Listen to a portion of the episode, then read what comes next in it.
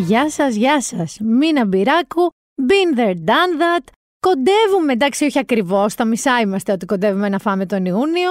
Είναι τόσο ευπρόσδεκτες. Θέλω λίγο εδώ να πω και ας με βρίσετε πάρα πολλοί από εσάς που σας πιάνει μπόρα στο δρόμο. Αυτή η ωραία η, που λένε η απογευματινή μεσημεριανό, απογευματινή αστάθεια του Ιουνίου, που εκεί που είσαι και λιώνεις, λιώνεις, λιώνεις, λίγο σκοτεινιάζει ο ουρανός, λίγο σηκώνεται ένα αεράκι, λίγο πέφτουν ή κάποιες ψυχάλες ή 200 κεραυνοί. Δεν έχουμε και ένα μέσο, μια μέση οδό. Εγώ αυτό το βρίσκω ανακουφιστικό, κυρίως γιατί ξέρω ότι μας περιμένει τον Ιούλιο. Και τον Ιούλιο μας περιμένουν, ξέρεις, 48 και 8, θα φύγω με τους φίλους μου για Κάιρο. Αυτό. Τέτοιο. Κωνσταντίνες. Καταρχάς, δεν ξεχνάμε ποτέ εδώ σε αυτό το podcast την ξενιτιά. Οπότε, πάμε λίγο με τον Καζατζίδη μας, να πούμε τα γεια σας, να πούμε τις καλησπέρες μας, τις καλημέρες μας και Συνεχίζουμε. Το ψωμί της ξενιτιάς είναι πικρό Το νερό της θολό και το στρώμα σκληρό Έχω δύο ζυρίχες. Έχω δύο ζυρίχες. Έχω την Ευγενία, έχω και τη Μάιρα. Πολύ ζυρίχη, κορίτσι, γιατί έγινε; Έχω στέλ από βόρειο Λονδίνο με ηρεμία μετά τα πλάτι Jubes. Το είπαμε καλή βρετανική προφορά. Εννοούσε η φίλη πλατινένιο τζουμπιλί. Πλάτι Jubes είναι λίγο, ξέρεις, τη βρετανική slang. Να πω πολλά φιλιά στο Μίμη από Παρίσι. Πώς σε λένε εκεί Μίμη, Μίμη, Μιμής, Μιμής. Λοιπόν, πολλά φιλιά σε όλους σας. Δεν είχα εξωτική είσοδο αυτό το επεισόδιο. Α, έχω και μια Ιταλία. Συγγνώμη, έχω ξεχάσει. Συγγνώμη, συγγνώμη. Τον φίλο μου τον Κριστό, που μου είπε ότι είναι μισός Έλληνας, μισός Ιταλός, αλλά έχει ζήσει και στις δύο χώρες. Αλλά εδώ και πέντε χρόνια μένει η Μιλάνο. Οπότε έχω πολύ Ευρώπη. Κομισιόν. Ευρωπαϊκή Ένωση. Λοιπόν, με αυτά και με εκείνα, θα δώσω όμως και ένα φιλί που δεν ανήκει τώρα στο κομμάτι της ξενιτιάς αυτό, στη φίλη μου την Αλεξία. Νίκο, αν υπάρχει ένα ή μία που έχω δει εκεί έξω, που να μην είναι η δουλειά του όπως του Δημητρόπουλου και της Ιωσήφίνα, που να βλέπει τόσες σειρές και να διαβάζει τόσα βιβλία πορωμένα σαν και εμένα, είναι η Αλεξία. Αλεξία, μεγάλο, μεγάλο φιλί, αγκαλιά, ξέρεις εσύ. Ανταλλάσσουμε συνέχεια για βιβλία, καινούριε σειρές, καινούριε, ποια έχει ανακαλύψει τι. Νομίζω κάποια στιγμή πρέπει να έρθεις καλεσμένη σε αυτό το podcast και να κάνουμε μόνο τέτοιο. Μόνο από πένθετο. Ένα podcast μόνο από πένθετο. Λοιπόν, τώρα, θα θυμηθώ κάτι παλιό, παιδιά. Θα θυμηθώ ένα Στέφανο Χίο. Έχουμε πρόβλημα. Ο κορονοϊός επεκτείνεται, θα πεθάνουμε όλοι; Δεν ξέρω αν θα πεθάνουμε όλοι. Δεν θα πεθάνουμε όλοι. Γιατί είμαστε στην όμικρον ακόμα. Είμαστε βέβαια όμικρον 4. Έχουμε πάει 5, κάτι τέτοιο. Δεν είμαστε όμικρον 1, όμικρον 2. Αλλά δεν ξέρω αν παρατηρήσατε, αλλά είμαστε μια ευχάριστη ατμόσφαιρα. Τα κρούσματα σκεφτείτε ότι μόνο στην τελευταία εβδομάδα έχουν ανέβει 33%. Τώρα μην πάτε μακριά. Πάντα μπορείτε να κοιτάτε, σαν ας πούμε έτσι μικρογκάλοπ, τους γύρω σας. Δεν έχεις τώρα κι εσύ ξανά τρει-τέσσερι να νοσούν είτε επαναλήμωξη είτε φρέσκο πράγμα που σπαρταράει. Εγώ έχω πάρα πολλούς κιόλας. Σας είπα και στο προηγούμενο επεισόδιο μου ακυρώθηκε και το τριήμερο. Τώρα ακούω συνέχεια μου ακυρώνονται ραντεβού το ένα το άλλο είναι με κορονοϊό. Δεν τα περνάνε εύκολα. Θέλω να σας το πω αυτό. Δεν κινδυνεύει η ζωή τους, αλλά τα περνάνε ζώρικα. Με ψηλό πυρετό, με τρομερό πόνο στο σώμα, με βύχες, ξέρεις, από τα έγκατα της γης. Κοιτάξτε να δείτε τώρα. Ε, πέφτετε σαν τις μύγες. Εγώ όχι ακόμα, θέλω να το πω αυτό. Και έχω εκτεθεί γενικά και σε κρούσματα και σε κόσμο. Για κάποιο λόγο ακόμα το κρατάμε, παιδιά, τη σημαία. Εύχομαι στο επόμενο επεισόδιο να μην βγει ανακοίνωση ε, το επεισόδιο να βάλετε γιατί η podcaster νοσεί από κορονοϊό. Το ελπίζω. Κοιτάξτε να δείτε τώρα. Όπως είπε και ο Υπουργός Υγείας και γενικά το λένε και οι λοιμοξιολόγοι, είναι φυσική αυτή η έκρηξη που ζούμε. Γιατί ήμασταν και εμάς, ξέρεις, μας βγάλαν τις μάσκες. Πώς βγάζεις ένα σκύλο που βλέπει μπροστά ένα ανοιχτό λιβάδι το λουρί και τρέχει, κουτρουβαλάει, κυλιέται, σέρνεται κτλ. Ε, αυτή είναι η κατάσταση στην πόλη. Και επίσης μην πάτε και μακριά, γιατί είχα είχαμε αλλεπάλληλα τεράστια, τεράστιες μαζόξεις. Τα Ποσειδόνια, η μισή ναυτιλία είναι σπίτι με κορονοϊό, το Πλίσκεν, ένα μεγάλο κομμάτι είναι σπίτι του με κορονοϊό. Αρχίσαμε τώρα και τα release, δηλαδή συναυλίες πλατείες νερού. Γενικά συμβαίνουν πράγματα που θα λέγει και η Βάνα Μπάρμπα, ε, μαζί με τα πράγματα σκάνε και κορονοϊοί. Τώρα, επειδή δεν υπάρχει τίποτα υποχρεωτικό πλέον, και επειδή είμαστε μεγάλα παιδιά, ο καθένας κάνει τις επιλογές του, προσέχει ή παίρνει τα ρίσκα του ανάλογα με το τι μπορεί να του συμβεί. Αν όμως ρε παιδί μου πας τώρα στην αρένα σε μια συναυλία και κοπανιέσαι, ε, οι πιθανότητες είναι τουλάχιστον 50-50 να την πατήσεις. Βέβαια, εδώ θέλω να σας πω κάτι οι περισσότεροι φίλοι μου που κολλήσανε δεν κολλήσανε σε κανένα τέτοιο μαζικό event, αλλά από το παιδί κάποιου φίλου τους. Δηλαδή, οι περισσότεροι την έχουν πατήσει από παιδάκι. Γιατί τα παιδάκια όντως είναι χαζό συμπτωματικά. Τώρα, αν έχουν λίγη μίξα, μπορεί να μην τους κάνουν τεστ οι γονείς. Πας εσύ γούτσου γούτσου το παιδάκι, αχ τη γλυκούλα η Μαρία, ο Γιωργάκης, ο Κωστάκης, πάρ τον κορονοϊό σου. Λοιπόν, αυτό είναι εκ των ουκάνων. Δηλαδή θα κολλήσει αρκετός κόσμος. Σας εύχομαι να μην την πατήσετε λίγο πριν τις διακοπές και να μην την πατήσουμε. Βάζω και εμένα μέσα. Τις μεγάλες σας έστω. Άντε να χάσετε κανένα τρίμερο. Αυτό όμως που θέλω λίγο εγώ εδώ πέρα να πω είναι ότι όσο ανηφορίζουν και θα δούμε και άλλη ανηφόρα στα κρούσματα. Μην είστε, να το πω κομψάνικο, μην είστε μοσχάρια. Τι εννοώ. Είχα δύο τέτοια περιστατικά. Άρε φίλε, έχεις πυρετό. Αν σε πονάει ο λαιμό σου ή τρέχει η μύτη σου μη ρημαδοπάς, ας πούμε, σε μια βάφτιση. Μη ρημαδοπάς καλεσμένος σε ένα γάμο, χωρίς να κάνεις ένα τεστ. Έχω δύο τέτοια περιστατικά που πήγανε καλεσμένοι εν γνώση τους με πυρετό, χωρίς να έχουν κάνει τεστ και μετά είχαν COVID και μαζί είχαν COVID και όλοι που κάτσανε μαζί τους, που τους συναναστράφηκαν και του καθεξής. Είπαμε, μπάτε σκύλια λέστε, εντάξει, γρυπούλα δεν είναι, το ξαναλέμε. Α πούμε ότι είναι σε πολύ πιο ήπια μορφή. Τι σου χρωστάει, ας πούμε, ο άλλος; Αν εσύ έχεις έστω και υποψία ότι έχεις κορονοϊό, ή κάτσε σπίτι, άμα δεν θες να κάνεις τεστ, ή κάνε τεστ, αλλά σίγουρα μην μπαίνεις στο λαιμό σου αθώο κόσμο. Γιατί αυτή είναι πάρα πολύ επικίνδυνη, να το ξέρετε. Έχουμε πάει στη μάση στην παλιά λογική. Έλα, μόνο ένα βιχαλάκι έχω. Και τώρα έχουμε και την καινούρια δικαιολογία. Ε, με έχει πειράξει το air condition. Από το air condition είναι όλα. Όλα. Όλα. Που ξέρω εγώ, η μύτη σου τρέχει ποτάμι είναι air condition. Που βύχει, ας πούμε, σαν γέρος ναυτικός είναι air condition. Όλα air condition. Λοιπόν, προσέξτε, δεν σας φταίνε τίποτα η γύρω σας. Αλλάζω πορεία στην ανηφοροκατηφόρα, γιατί τώρα είπαμε για ανηφόρα λίγο, έτσι μεγάλη, στα κρούσματα. Πάμε να ακούσουμε μια χαρούλα λεξίου, να πούμε κάτι που είναι και προσωπικό μας πονάκι, στο δικό μας το σπίτι το ζούμε. Όταν παίρνω φόρα, φόρα κατηφόρα, και ο Θεός ο ίδιος δεν με σταματά. Κρύπτο. Αυτή την κατηφόρα που και ο Θεός ο ίδιος δεν τα σταματά, παιδιά την έχουν πάθει τα κρύπτο κυρίως το bitcoin και μαζί όλα. Όλα. Ethereum, όλα, όλα ό,τι υπάρχει. Λοιπόν, έχει πέσει το bitcoin συγκεκριμένα που ας πούμε είναι κάπως δείκτης, κάτω από τα 23.000 δολάρια. Είναι στο χαμηλότερο σημείο των τελευταίων 18 μηνών. Μπορεί όλοι εμείς, εγώ ας πούμε, να λέω ότι. Αχ, και τι με νοιάζει εμένα. Εμένα δεν με νοιάζει, αλλά θέλω να θυμηθούμε, που σας το έχω πει σε πάρα πολλά επεισόδια, ότι πολλοί κόσμος πια έχει στο κινητό του, ειδικά όταν έχει, έχει πάρει κάρτες τύπου Revolut και τα λοιπά, και παίζει bitcoin. Εμείς στο σπίτι ζούμε ένα δράμα, δεν καταλαβαίνει. Εγώ το Γιάνγκο Δράκο, ο οποίος ξυπνάει και κοιμάται και μου λέει πόσα λεφτά έχασε. Παρόλα αυτά, να ξέρετε ότι τα πράγματα είναι πολύ περίεργα. Εντάξει, δεν νομίζω και περίεργα με κολοσσούς των κρυπτονομισμάτων. Όπως την Crypto.com, που είναι και τα δικαιώματα ονομασίας στο γήπεδο των ε, Lakers στο Los Angeles.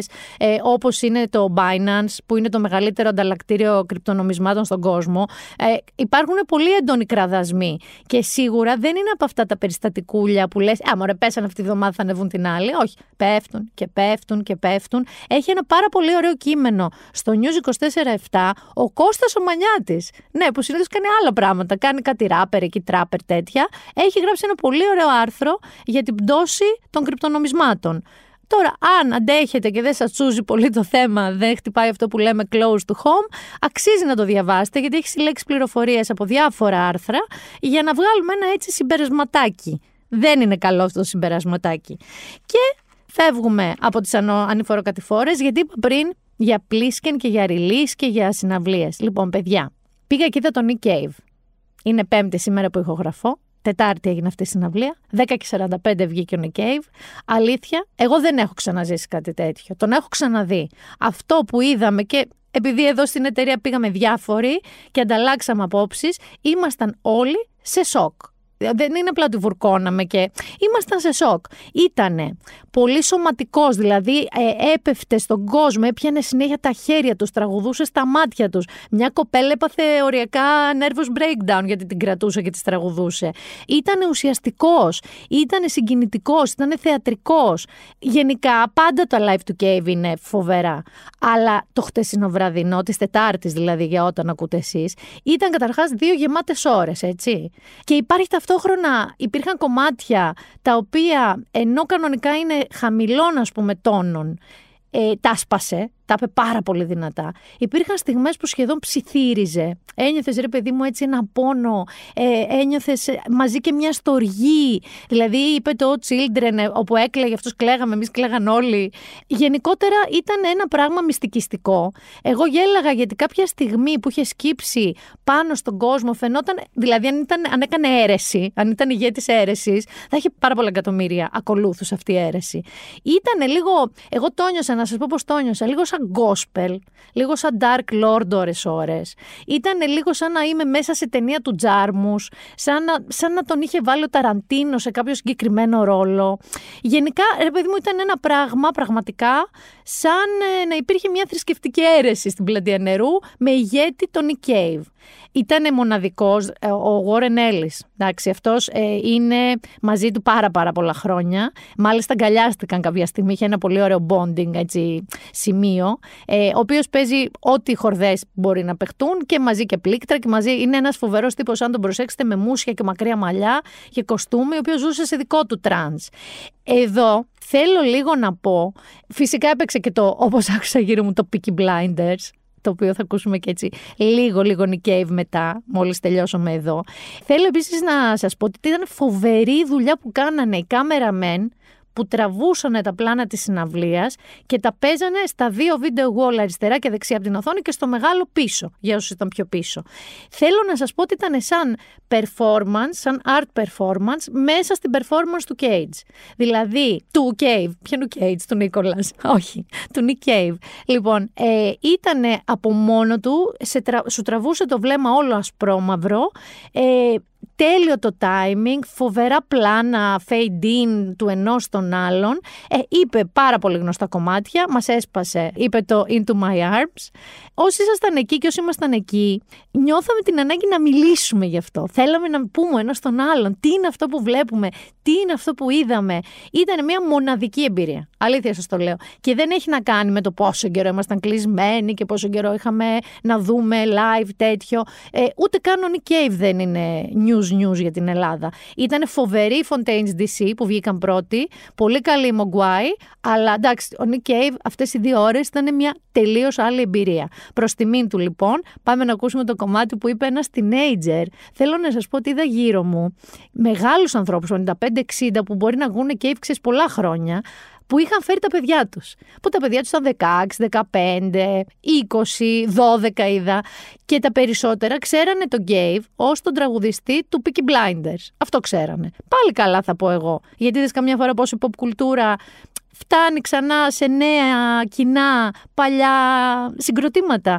Λοιπόν, θέλω να σας πω ότι παρά το ότι δεν ξέραν τα τραγούδια, παρά το ότι τα τραγούδια του Cave δεν έχουν εύκολο στίχο κάτσι, είναι σχεδόν σαν ποίηματα, σαν νουβέλες το κάθε το κομμάτι, δεν μπορούσαν να πάρουν τα μάτια τους από πάνω του. Και εγώ αυτό το βρίσκω τρομερά συγκινητικό. Και από τα όσα παιδιά είδα το 5% να γύρισε σπίτι του, να έβαλε να ακούσει Cave ή να τον ψάξει λίγο παραπάνω, είναι ένα μεγάλο κέρδος. Ε, Νίκο Cave, σε ευχαριστούμε πάρα πολύ. Ε, δεν ξέρω αν θέλω να ξαναπάω στη συναυλία του. Νομίζω πως έχεις φάει κάτι φοβερό και δεν θες να το ξαναφάς, μήπως δεν είναι τόσο καλό την επόμενη φορά. Νιώθω κάπως έτσι. Νομίζω ότι ίσως είδα την καλύτερη συναυλία Nick Cave που έχω δει και ίσως θα δω στη ζωή μου.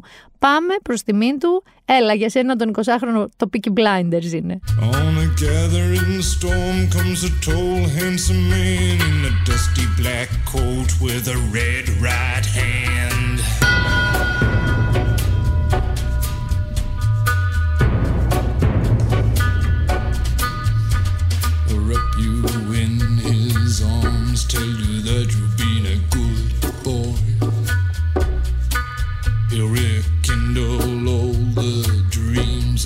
Took you a lifetime to destroy. He'll reach deep into the hole, heal your shrinking soul, but there won't be a single thing that you can do. He's a god, he's a man, he's a ghost, he's a guru. Θέλω επίσης να σας πω μια άλλη λεπτομέρεια εδώ που δεν αφορά τόσο τον ίδιο τον Γκέιβ. Δεν έχω πετύχει ωραιότερη ποτέ συνθήκη κλιματική, ας πούμε, θερμοκρασιακή, στην πλατεία νερού. Νίκο ήταν ούτε κρύωνες, ούτε ζεσθενόσουνα καθόλου, και στην άπνοια δηλαδή, και είχε ανά πέντε λεπτά ένα αεράκι τόσο όσο που σε έκανε να νιώθεις, ρε παιδί μου, απλή ευτυχία. Δηλαδή ήταν σαν όλα, όλα τα πράγματα να συνομώτησαν στο να είναι μια φοβερή βραδιά. Και μια και λέω τώρα για ιδανικές συνθήκες, ε, θυμάστε πόσες φορές μας είπε ο Πρωθυπουργός μας ότι δεν πρόκειται να κάνει έτσι εκλογές πριν το τέλος της τετραετίας γιατί έλεγε ότι θα το τηρήσει. Και ούτως ή άλλως έλεγε ότι οι συνθήκες είναι περίεργες και δεν είναι σωστό να κάνει, να αποσταθεροποιήσει. Γαργάρα όλα αυτά. Τι λέγαμε τις προάλλες, γαργάρα. Λοιπόν, διαβάζω σε ένα άρθρο του Γιάννη Τριάντη στο News 24-7 ότι βλέπουν όλοι και όλα μαρτυρούν εκλογές το φθινόπωρο. Εδώ θέλω να σταθούμε σε κάτι. Μαζί με τα σχολεία το ακούω. Εγώ έχω τα γενέθλιά μου το φθινόπωρο, το Σεπτέμβριο, προς το τέλος. Ε, και μου τα χαλάστε. Ε, και πρέπει να μείνω εδώ και για να ψηφίσω τρεις φορές, γιατί σιγά μην έχουμε αυτοδυναμία, και για να κάτσω, γιατί εντάξει. Όμιλος είμαστε, εκδοτικός όμιλος είμαστε, digital, που κυνηγάμε την είδηση. Μπορεί να μην μπορώ να κάνω τα γενέθλιά μου εκεί που θέλω, κυρία Μητσοτάκη, το νου σου.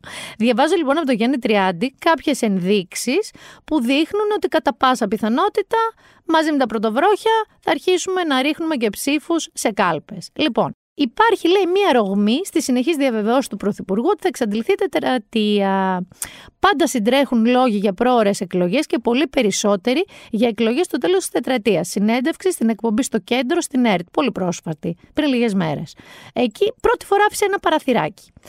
Έπειτα, ο Υπουργός Επικρατείας, ο Γιώργος Γεραπετρίτης, έκανε μία έτσι περίτεχνη διατύπω, διατύπωση που αφήνει πολύ ανοιχτή την επίσπευση των εκλογών λόγω τοξικότητας της πολιτικής αντιπαράθεσης. Σας διαβάζω τη δήλωση του κυρίου Γεραπετρίτη.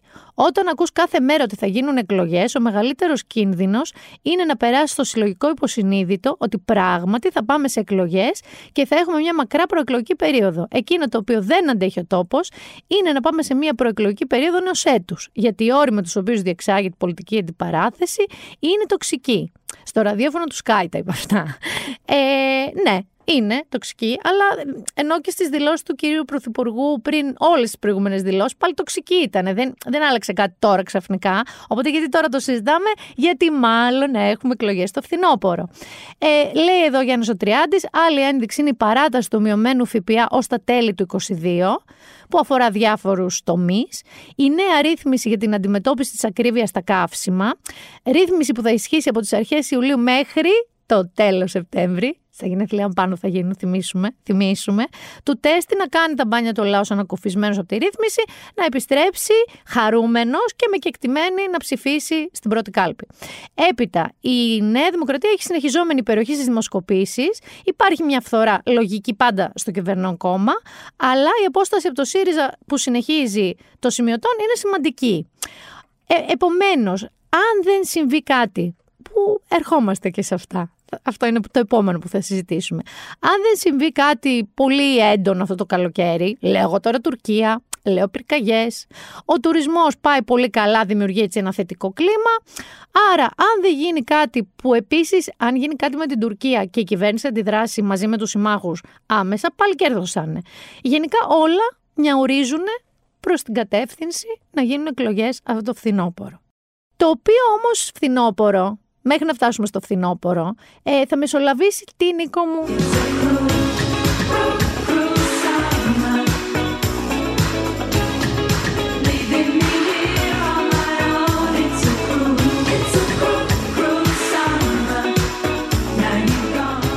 Θα μεσολαβήσει ένα κρούλ κρούλ summer.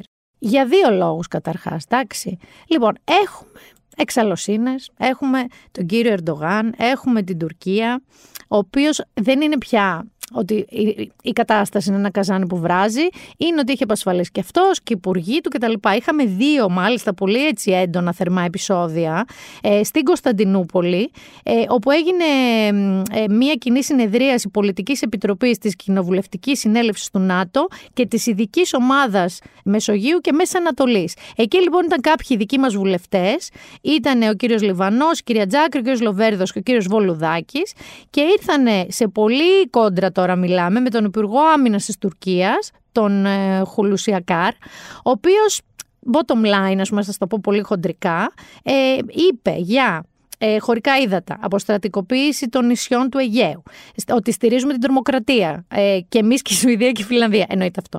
Ε, μίλησε για Κάζου Μπέλη. Ε, το απάντησαν οι βουλευτές, έγινε έξαλλο. Αυτός έφυγε. Και επίσης στην ίδια επιτροπή στην Κωνσταντινούπολη, με μία μέρα ή δύο, αν δεν κάνω λάθος διαφορά, έγινε και άλλο επεισόδιο με τον Υπουργό Ιστορικών, τον Σουλεϊμάν Σοηλού, ο οποίος ε, μίλησε για επαναπροωθήσεις, ε, μίλησε πάλι για τρομοκρατίες. Γενικά πάλι υπήρξε ένταση.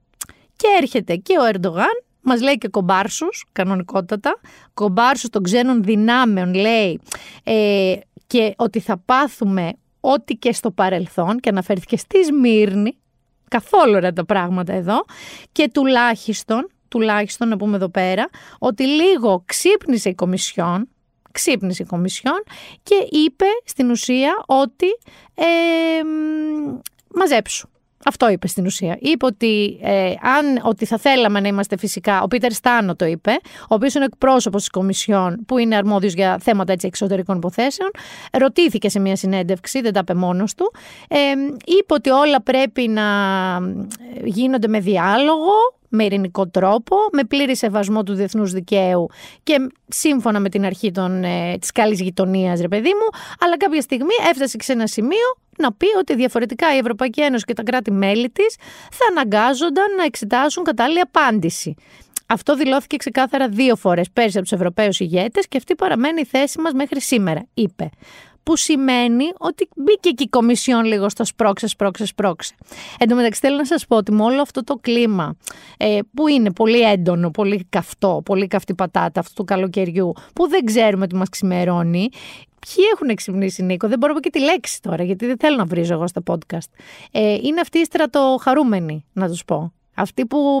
Ε, ε, δηλαδή, μπορεί να φορέσουν μια παραλλαγή σπίτι τους για πλάκα, ρε παιδί μου, αντί για πιτζάμες, βαράνε μια παραλλαγή.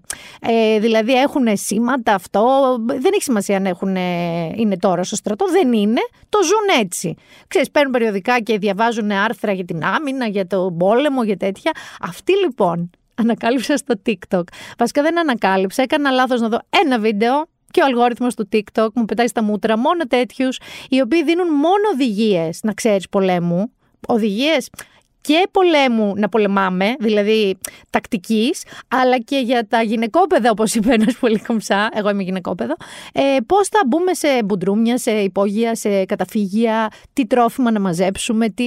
γενικά μια κατάσταση του τρελού επικό. Οπότε θέλω λίγο σε όλους αυτούς τους ε, στρατοχαρούμενους, είδες, βρήκα εύσχυμο τρόπο να το πω, τύπους να αφιερώσουμε τι να αφιερώσουμε. Να αφιερώσουμε μια μεγάλη τον μπάτσο σχολή, λίγο το theme. Ένα τσικ, ένα τσικ.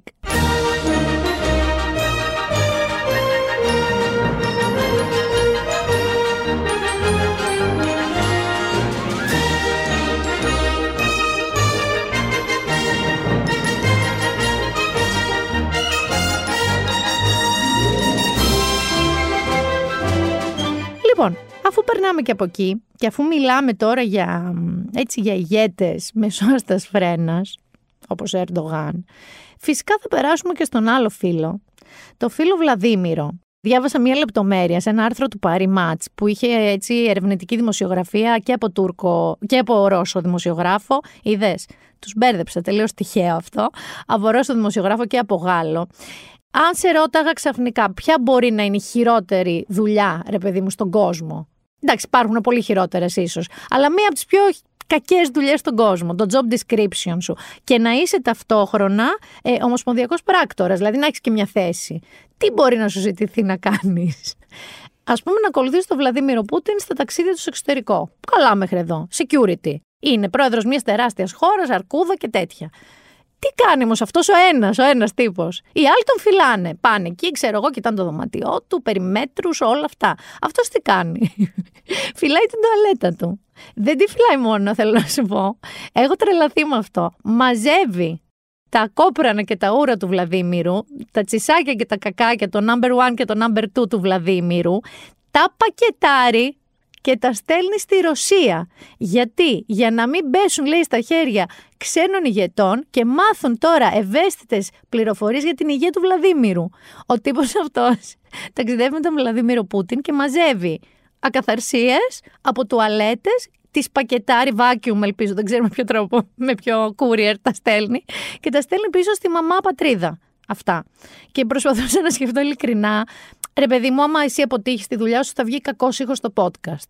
Αν εγώ αποτύχω στη δουλειά μου, θα πω, ξέρω εγώ, μια είδηση που δεν ισχύει ή κάτι. Αυτός αν αποτύχει τη δουλειά του, απλά θα ξεχάσεις σε ένα δωμάτιο ξενοδοχείου ένα πακέτο με το number του του Βλαδίμιρου Πούτιν. Δηλαδή, πείτε μου εσείς ότι αυτό δεν είναι από τις χειρότερες δουλειές που έχετε ακούσει εκεί έξω. Στα σοβαρά λίγο τώρα όμως, να πούμε ότι είχαμε μια κινηματογραφική άφηξη στο Κίεβο, διότι δεν ξέρω αν το έχετε πάρει πρέφα, δεν έχει τελειώσει αυτός ο πόλεμος. Δεν έχει τελειώσει αυτός ο πόλεμος. Έχει σταματήσει πολύ η ειδησιογραφία να ασχολείται σε σχέση με τρεις μήνες πριν με αυτόν τον πόλεμο, ο οποίος να σας θυμίσω ότι ήταν αρχικά δύο ημερών, πέντε ημερών, εφτά ημερών καθόλου. Είμαστε πια μέσα Ιουνίου και μένεται ακόμα αυτός ο πόλεμος. Επειδή ο Ζελένσκι λοιπόν υπήρξε μια δυσφορία απέναντι στις βασικές χώρες και τους βασικούς ηγέτες Γαλλία, Ιταλία και Γερμανία για τη στάση τους που την αδυναμία μάλλον που δείχνουν να στηρίξουν την Ουκρανία και να στείλουν εγκαίρως βοήθεια στρατιωτική, οπλική δηλαδή, τι κάνανε; Πήγανε λέει στην Πολωνία, undercover, εβδομάδες το σχεδίαζαν, δεν το ξέρει κανείς. Μπήκανε σε ένα τρένο. Τώρα σου μιλάω ταινία φάση Σκορσέζε. Ε, οι οποίοι έχουν βγάλει και μια ωραία φωτογραφία που είναι ο καθέ, με πόλο μπλουζάκια, μακρόν κλασικά λευκά που κάμισα, ο Ντράγκη ένα πουλοβεράκι με ένα πουκαμισάκι και πήγανε μέχρι το Κίεβο για να συναντήσουν τον Ζελένσκι. Λένε ότι μπορεί να θέσουν την Ουκρανία σε καθεστώς υποψήφιας χώρας για ένταξη στο ΝΑΤΟ. Το οποίο θα αλλάξει πάρα πολλά δεδομένα σε αυτόν τον πόλεμο. Αλλά αυτό ακόμα δεν έχει επιβεβαιωθεί. Για να μην με βρει κακός σαν τους στρατοχαρούμενους, δεν θα πω κάτι που δεν ισχύει. Αλλά ακούστηκε και αυτό. Πάντως φτάσανε και τι έγινε, κατευθείαν είχε σιρήνες για συναγερμό για εναέρη επίθεση φαντάζομαι είναι προφυλαγμένοι άνθρωποι. Να φύγουμε λίγο τώρα από αυτά, γιατί όλα που δεν έχω και κάτι ευχάριστο να σας πω. Να πούμε, ρε παιδί μου, προσπάθησα να σκεφτώ ευχάριστα. Ακούστε όμως τώρα τι έχει συμβεί. Καταρχάς, έχουμε Pride Month και φτάνουμε εσείς, ας πούμε, στην κορύφωση το Σάββατο που μας έρχεται, στις 18 του μήνα. Έχουμε και το Parade. Το Pride, δηλαδή την παρέλαση Pride στην Αθήνα. Που θα είναι πάρα πολύ μεγάλη και θα κορυφωθεί στην πλατεία Συντάγματος με το Γιώργο Καπουτζίδη παρουσιαστή και ένα τρομερό line-up καλλιτεχνών, ε, μεταξύ των οποίων είναι η Έλληνα Παπαρίζου, είναι η Ονειράμα, είναι η Κατερίνα Βρανάη, stand-up comedian. Θα έχει μεγάλο show. Και λες, οκ, να αφιερώσω θέλω λίγο εδώ από τον καινούριο δίσκο του Kendrick Lamar. Ένα εκπληκτικό κομμάτι, εάν δεν το έχετε ακούσει θα πρέπει να το ακούσετε όλο, που λέγεται My Auntie's ε, Diaries, My Auntie Diaries. Και στην ουσία ο Kendrick Lamar μέσα μιλάει για το πώς ε, έκαναν ε, αλλαγή φύλου μία θεία του, ε, υπάρχει ο στίχος My Auntie is a man now. Και ένας ξαδερφός του αυτό το κομμάτι θα ακούσουμε εμείς, ο Δημήτριος, ο οποίος λέγεται Μεριάννα. Μπερδεύει τις αντωνυμίες επίτηδες γιατί βάζει τον εαυτό του στο ρόλο ενός μικρού παιδιού που προσπαθεί να διαχειριστεί αυτή την αλλαγή και ότι ενώ οι φίλοι του κοροϊδεύουν, ο ίδιος παραξενεύεται, πώς καταλήγει τελικά ότι αγαπάει, είναι δύο άνθρωποι αγαπημένοι του και καταλήγει να καταλάβει ότι αν έτσι είναι ευτυχισμένοι και αυτός ευτυχισμένος μαζί τους. Πάμε να ακούσουμε ένα πολύ μικρό απόσπασμα για τον ξάδερφο αδερφό του, τον Demetrius. Demetrius is Marianne now. I mean, he's really Marianne. Even took things further, changed his gender before Bruce Jenner was certain. Living his truth, even if it meant see a surgeon. We didn't talk for a while, he seemed more distant, wasn't comfortable around me, everything was offensive. But I recall, we both had a sick sense of humor made raw. But time changes all. Demetrius is Marianne now. Και ενώ όλα αυτά σας τα λέω ωραία και καλά, ξέρετε τι, δεν θα σταθώ καθόλου στη δήλωση Μητσιά, μου στείλατε διάφοροι. Θεωρώ μ, ότι δεν τον προστάτευσαν. Είναι ένας άνθρωπος πόσο είναι, 80. Δεν θεωρώ ότι είναι σωστό αυτό που είπε. Προφανώς, τι θα πει να μην προκαλούν. Το γνωστό είναι, είναι οριακά κλεισέ πια αυτό το πράγμα. Αλλά αλήθεια δεν θα σταθώ εκεί. Αντίθετα, ξέρετε που θα σταθώ. Θα σταθώ σε μια φανταστική κίνηση που έκανε ε, η ομάδα του Όφη, δεύτερη χρονιά σε Και θέλω πολύ να το δείτε μόνοι σας.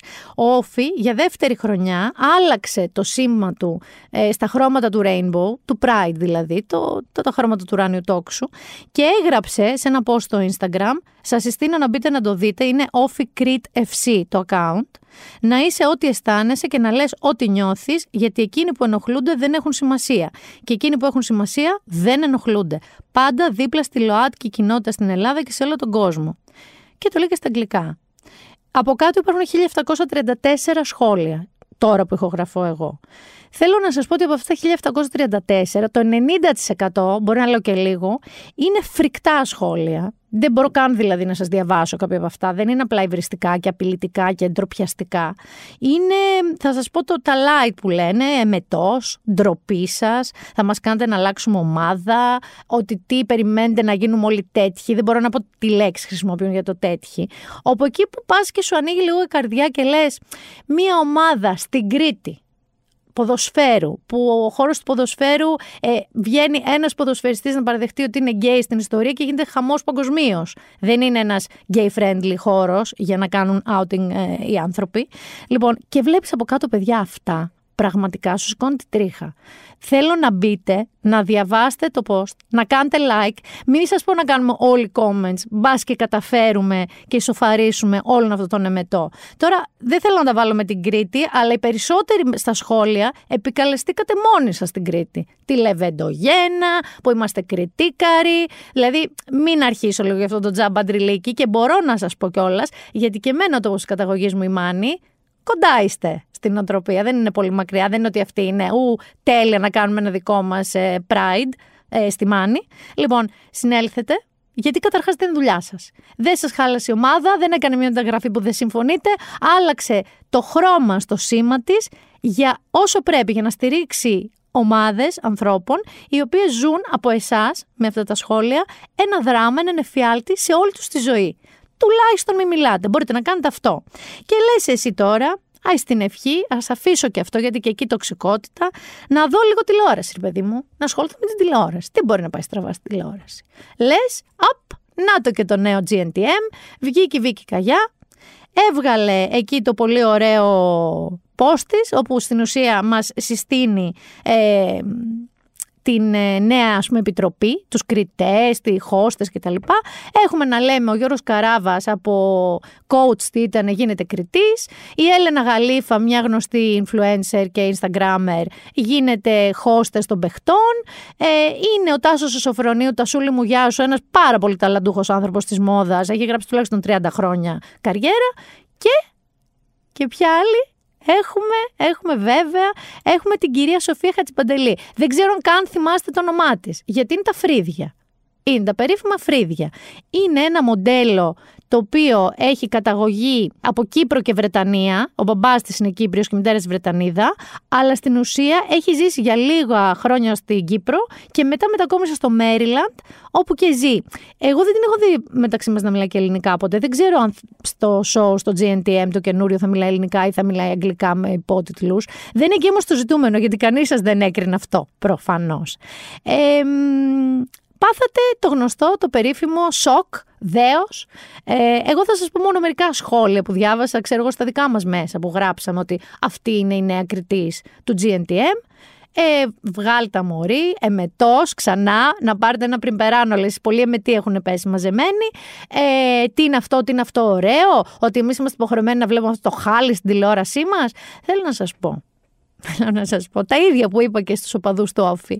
Δεν είναι δουλειά σας. Αρχικά, αν θεωρείτε ότι θέλετε να χάσετε μια εκπομπή που κατά τα άλλα αγαπάτε και θα βλέπατε, γιατί υπάρχει ένα κορίτσι με unibrow, με ένα ενωμένο ενιαίο μεγάλο φρύδι και είναι πολύ περήφανη γι' αυτό, ξέρω εγώ μην τη δείτε χασούρα δική σας. Εσείς θα χάσετε μια εκπομπή που σας αρέσει.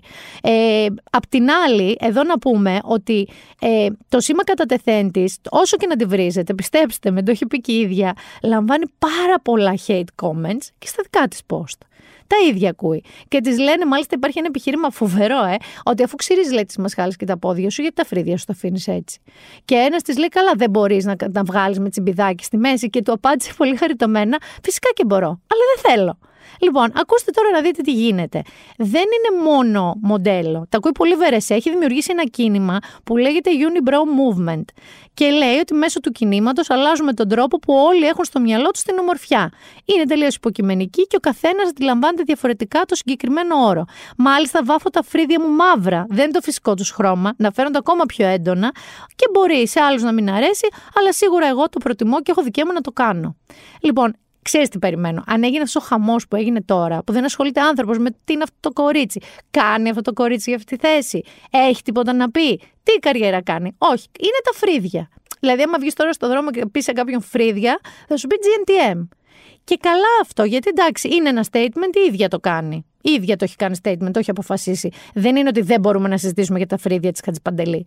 Αλλά υπάρχει διαφορά στο συζητάμε και λέμε Α, μ' αρέσει, α, δεν μ' αρέσει. Μέχρι εκεί είσαι. Όχι γιατί μωρή δεν βγάζει τα φρύδια σου. Είναι δύο τελείως διαφορετικά πράγματα αυτά. Και σε κάθε περίπτωση, αν ας πούμε έχετε ένα παιδάκι, γιατί εδώ στην Ελλάδα δεν μας λες άτριχους, είμαστε ένας λαός άτριχος, δεν είμαστε ένας λαός άτριχος. Και πάλι θα πάω εκεί στην πατρίδα μου, Μάνη Κρήτη, ας πούμε. Που είμαι σίγουρη ότι και με αυτό θα στέξελε εκεί κάτω σε αυτές τις δύο περιοχές. Λοιπόν, ε, Πες ότι η κόρη σου, ρε παιδί μου, είναι παιδάκι, είναι 9-10 χρονών και έχει έντονο φρύδι και ενώνεται. Δεν θα νιώσεις ξαφνικά φανταστικά που θα δεις στην τηλεόραση μια τέτοια κοπέλα.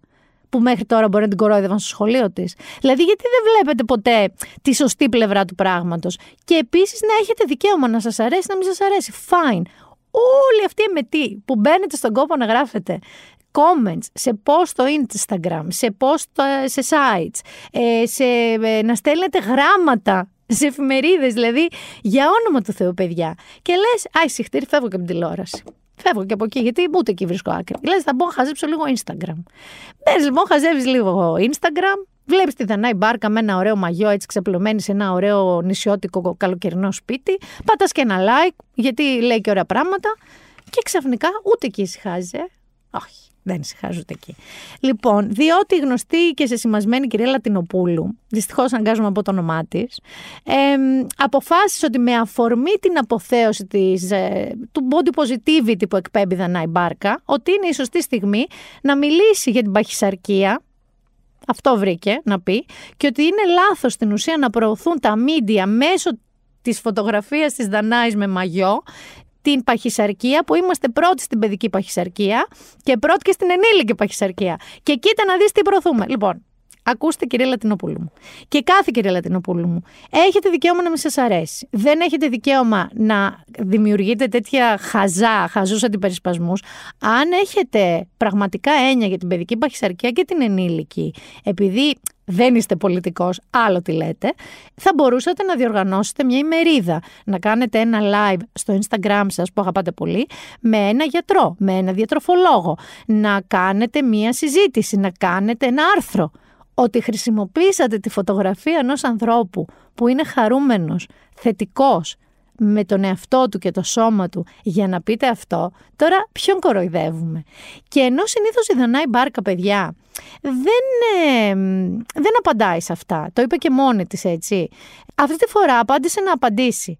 Είπε ότι είχε δίλημα για το πώς μπορεί ένας άνθρωπος να μιλήσει διακριτικά για τα αυτονόητα είπε ότι σκέφτηκε να μην το κάνει, αλλά σκέφτηκε ότι υπάρχουν άνθρωποι εκεί έξω οι οποίοι είναι με παραπανήσια κιλά που δεν έχουν τη δική της ψυχική δύναμη και νιώθουν σκουπίδια με κάθε τέτοιο comment. Οπότε λοιπόν απάντησε πρώτον ότι όταν το μόνο όπλο κάποιου είναι να σχολιάζει τρίτο σε πιάνει μια λύπη, λες πόσο άδειος μπορεί να είναι μέσα του αυτός ο άνθρωπος. Ε, και μπαίνει σε μια διαδικασία λοιπόν και απαντάει στην Αφροδίτη Λατινοπούλου. Σε μια εποχή που όλοι παλεύουμε να εξαλειφθεί η βία και η κακοποίηση, όταν κάθε δύο μήνες ακούμε για μια γυναικοκτονία, μια ανθρωποκτονία, άνθρωποι από ψυχολογικά προβλήματα να αυτοκτονούν, ακούμε παιδιά που έχουν υποστεί bullying. Είμαστε άνθρωποι που μπορεί να κάνουμε παιδιά σε λίγα χρόνια. Δεν σκεφτόμαστε τι μπορεί να πάθουν τα δικά μας πεθάκια αν εμείς τροφοδοτούμε το αίσθημα του ρατσισμού. Σκέφτηκε λοιπόν γιατί να μην μιλήσει, γι' αυτό ένα κοινωνικό θέμα είναι. Και είπε μια ωραία και αφοπλιστική απάντηση που νομίζω ότι είναι καλύτερη δυνατή. Με το συγκεκριμένο σώμα το οποίο χτες κρίθηκε, λέει η Δανάη Μπάρκα, εγώ έχω διασκεδάσει, έχω χορέψει, έχω ερωτευτεί, με έχουν ερωτευτεί. Έχω γεροκομίσει τρεις μήνες τον παππού μου στο νοσοκομείο, έχω ταΐσει τη γιαγιά μου όταν χτύπησε και δεν μπορούσε να κουνηθεί. Με το ίδιο σώμα δουλεύω όλη μέρα, βοηθάω πολλούς ανθρώπους γύρω μου. Με το ίδιο σώμα φροντίζω να δίνω δύναμη σε ανθρώπους εκεί έξω που μπορεί να περνάνε δύσκολα. Με το ίδιο σώμα ονειρεύομαι να φέρω κάποια στιγμή στον κόσμο ένα παιδί. Με το ίδιο σώμα προσπαθώ να δίνω αγάπη με το ίδιο σώμα προσπαθώ να είμαι χαρούμενη, σεξι, ανέμελη, ξέγνιαστη και με το ίδιο σώμα προσπαθώ να γεμίζω το μυαλό μου με φως, χαρά και αγάπη. Λέει και άλλα, εντάξει, δεν χρειάζεται να σας τα πω τα υπόλοιπα γιατί αυτό είναι το ζητούμενο. Αυτή τη φορά όμως είχαμε μια ωραία έτσι απάντηση που...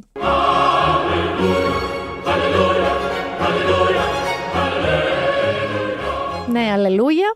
Ε, έδωσε Νέα Δημοκρατία. Γιατί τόσο καιρό η Λατινοπούλου είναι λίγο εξ ονόματος. Η Νέα Δημοκρατία λοιπόν διευκρίνησε, όχι σε επίσημη δήλωση, ε, λίγο έτσι πιο χαλαρά, μέσω κύκλων της, ότι η κυρία Λατινοπούλου ούτε είναι πολιτευτής, ούτε ε, σε τοπικό ούτε σε κεντρικό επίπεδο, δεν έχει θέση το οργανόγραμμα της Νέας Δημοκρατίας και δεν θα πολιτευτεί με τη Νέα Δημοκρατία στις επόμενες εκλογές. Έμαθα βέβαια και διάβασα ότι μάλλον θα πολιτευτεί, μάλλον στη Θεσσαλονίκη εκεί θα σας βρει το κακό και μάλλον στο κόμμα του Κωνσταντίνου Μπογδάνου. Δεν θέλω να πω κάτι παραπάνω. Μην βγήκε με λέει τίποτα λεσβία, vegan, σατανίστρια, πώς τις έλεγε τις άλλες κοπέλες. Αυτά τα συμπεράσματα τα, τα αφήνετε μόνοι σας. Λοιπόν, εδώ θέλω να. με όλα αυτά, τα hate, τα hate, hate, τοξικά σχόλια, να σας πω το αυτονόητο ότι γιατί ξοδεύεται ενέργεια. Γιατί έχεις ζέστη, δεν έχεις και πολλή ενέργεια.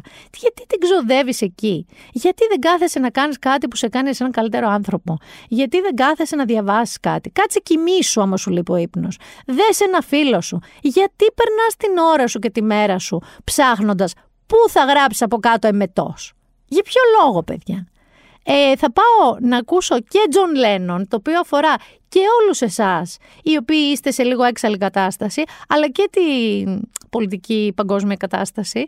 Τζον Λένον θα πάμε λίγο.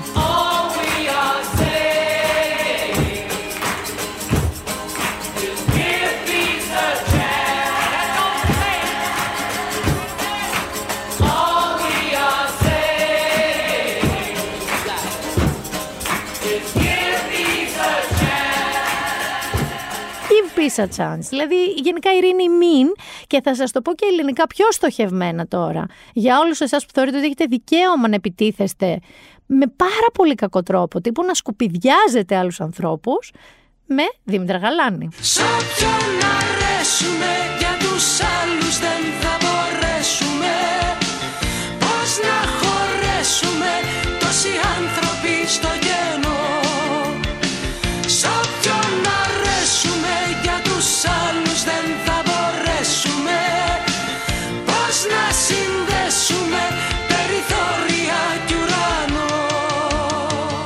ξεκάθαρα, παιδιά, σε όποιον αρέσουμε. Δηλαδή, εσείς που λούζεστε αυτά τα σχόλια, αλλά όλοι οι υπόλοιποι νομίζω ότι πρέπει να μιλάμε για αυτά τα θέματα. Και οι γονείς, δεν είμαι γονιός, θα μου πεις έξω από το χορό. Έξω από το χορό, μέσα από το χορό έχω ανήψιο. Και έχω, έχει και άρης ανήψια. Ε, το πρώτο και το βασικότερο που πρέπει να κάνετε στα παιδιά σας είναι να μην γίνουν έτσι. Είναι να μην βλέπουν ε, λεπτό χοντρό, μαύρο άσπρο, ε, gay straight, να βλέπουν ανθρώπους που είτε συμπαθούν για αυτό που είναι, για το χαρακτήρα τους, είτε όχι. Όχι για σεξουαλική ε, κατεύθυνση, όχι για κιλά, όχι για τίποτα. Δηλαδή, αν μπορείτε να κάνετε αυτό το, χα- αυτή τη χάρη στην ανθρωπότητα, θα κάνετε χάρη για πολλές γενιές. Θα δημιουργήσετε καλούς ανθρώπους, υγιείς ανθρώπους, χαρούμενους ανθρώπους, δυνατούς ανθρώπους εκεί έξω. Και να πω εδώ λίγο, να μείνω και λίγο στην τηλεόραση, ε, μια και είπαμε φτάσαμε στη Δενάη Μπάρκα που είναι στην τηλεόραση, ε, τελείωσε και το Masterchef, δεν ξέρω αν το πήρε κανείς είδηση. Αλλά βγήκε αυτό το παιδί ο Παναγιώτης που δεν είναι με την Καλλιόπη, δυο τους τέλος πάντων. Ε, βγήκε ο Παναγιώτης νικητής, σε καλή μεριά Παναγιώτη, μια χαραμάγειρα είσαι, να δούμε και εστιατόριο στην Αθήνα. Καλλιόπη και εσύ να κάνεις την καντίνα σου, σε συμπαθούσα πάρα πολύ, εσένα ήθελα, αλλά δεν τα καταφέραμε. Για πολύ λίγους πόντους, νομίζω. Δεν είδα το live γιατί ήμουν στο Game, αλλά νομίζω για λίγους πόντους έχασε η Καλλιόπη. Και με αυτό θέλω να μου δώσω την πάσα να περάσουμε πρώτα σήμερα στο Ποπένθετο.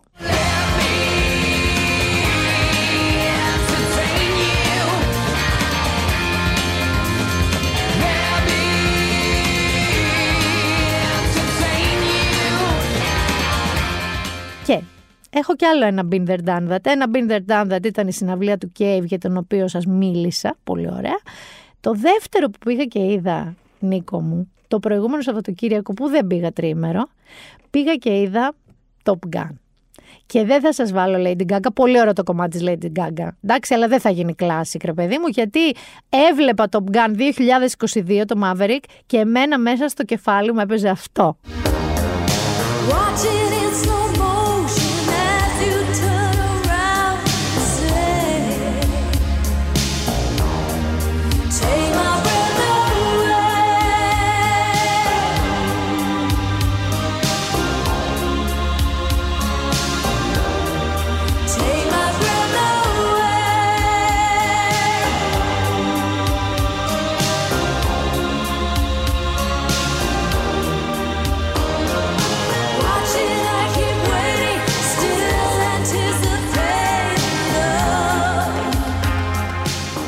Ναι, συγγνώμη. Γκάγκα, Μπερλίν δεν θα κερδίσει.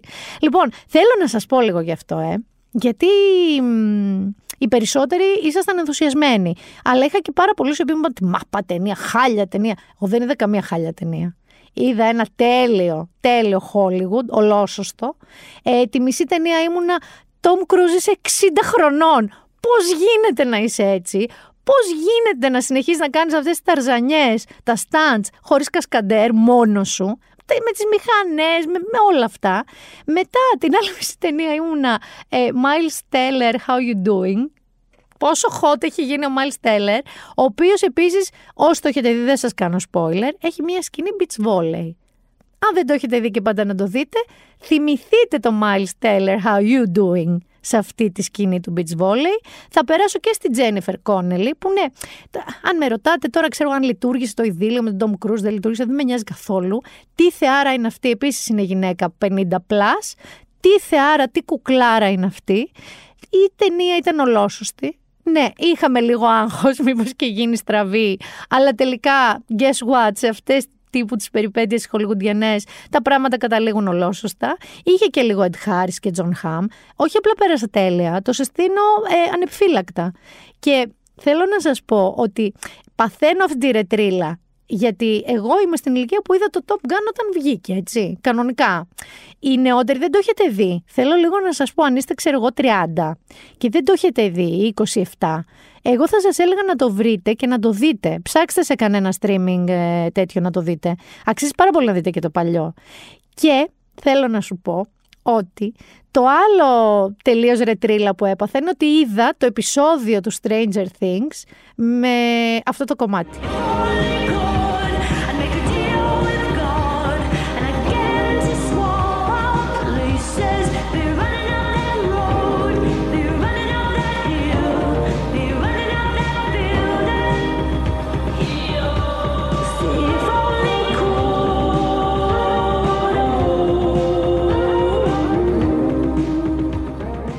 Το οποίο έχει τον ασταμάτητο, έτσι. Έχει καβαλήσει όλα τα charts. Το Running Up That Hill της Kate Bush. Φυσικά μου έχει κολλήσει. Δηλαδή το πρωί στο ντους τραγουδάω Kate Bush. Γενικά δεν είναι εύκολο, θέλω να πω, να τραγουδάτε Kate Bush. Οι οκτάβες της δεν πιάνονται, οπότε ακούγεται μια τσιρίδα από ένα σημείο και μετά. Θέλω να πω εδώ για αυτή τη σεζόν του Stranger Things ότι τα σπάει κατά τη γνώμη μου. Είναι πάρα πολύ ωραία σεζόν. Αντίθετα με τη σεζόν του Ατλάντα, με συγχωρείς έρωτα της ζωής μου, Childish Gambino, ε, Donald Glover, αλλά ε, πιο καΐδι δεν έχω δει κάτι. Ε, αν ήθελες να κάνεις το Black Mirror, OK, μπορούσες. Δεν είναι κακή, απλά είναι πάρα πολύ περίεργη η σειρά η νέα του Ατλάντα, το η νέα σεζόν. Και αφού είπαμε αυτά, να μην περάσουμε λίγο τώρα και στα, στις προτασούλες μας, να πούμε τις προτασούλες μας. Θέλετε να πούμε πρώτα βιβλία, να πούμε λίγο βιβλία, γιατί για τις σειρές έχουμε να πούμε πραγματάκια. Έχουμε να πούμε πραγματάκια. Λοιπόν, θα περάσουμε λοιπόν στα βιβλία. Θα ξεκινήσω με κάτι περίεργο, γιατί την παρανέφερα τη Μάνη και τελικά την έχω και σε βιβλίο.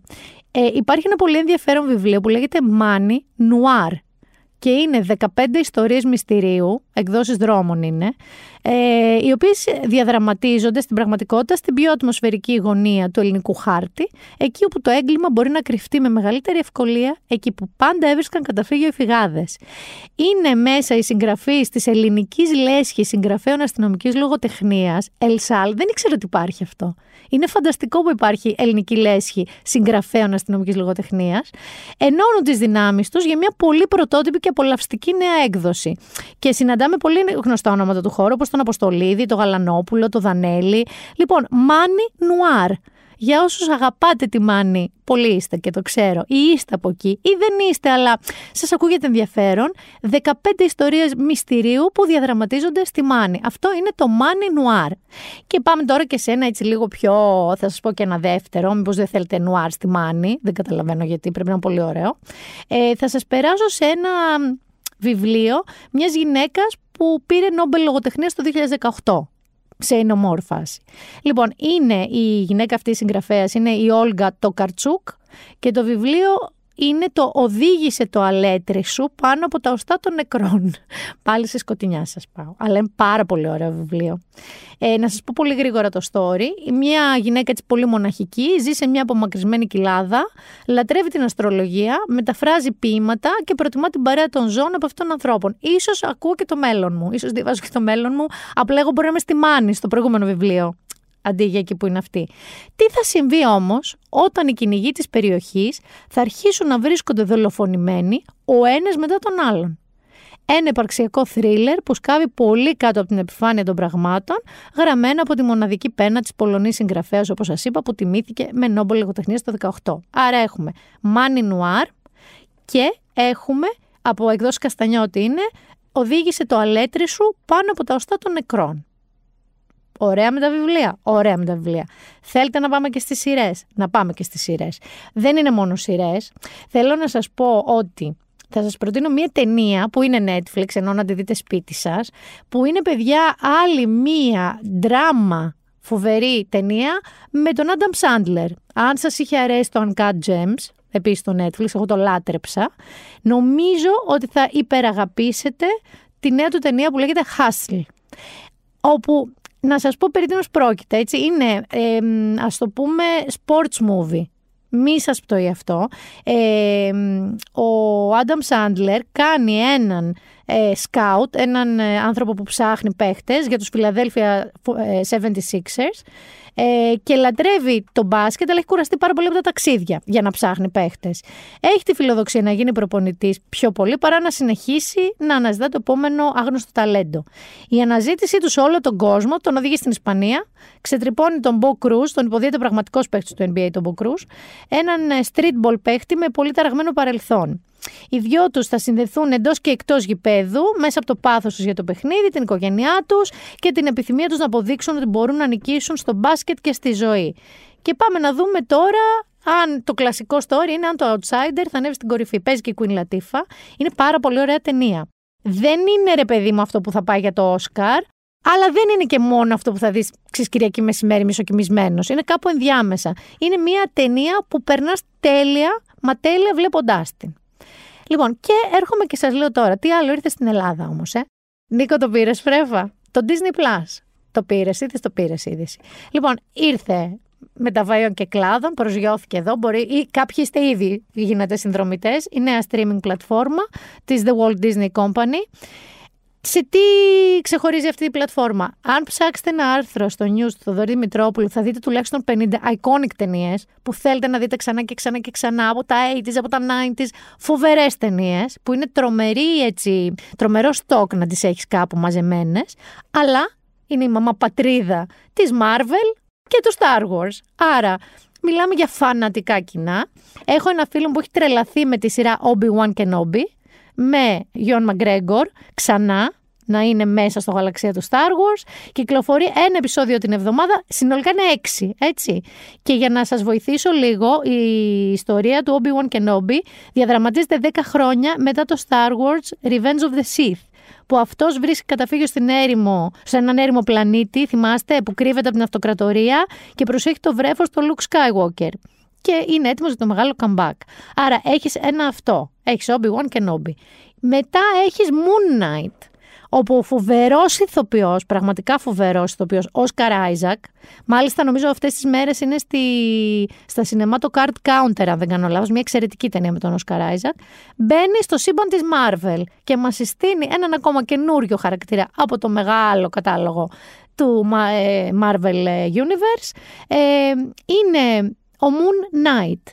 Το story έχει ως εξής: Ο Στίβεν Γκραντ είναι ένας φιλήσυχο άνθρωπος, υπάλληλος σε κατάστημα δώρων.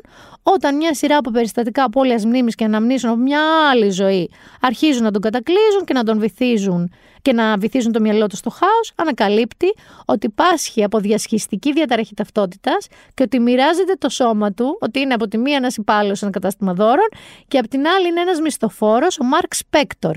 Και κάπως έτσι μεταμορφώνεται στον ήρωα Moon Knight, τον υπότη του φεγγαριού.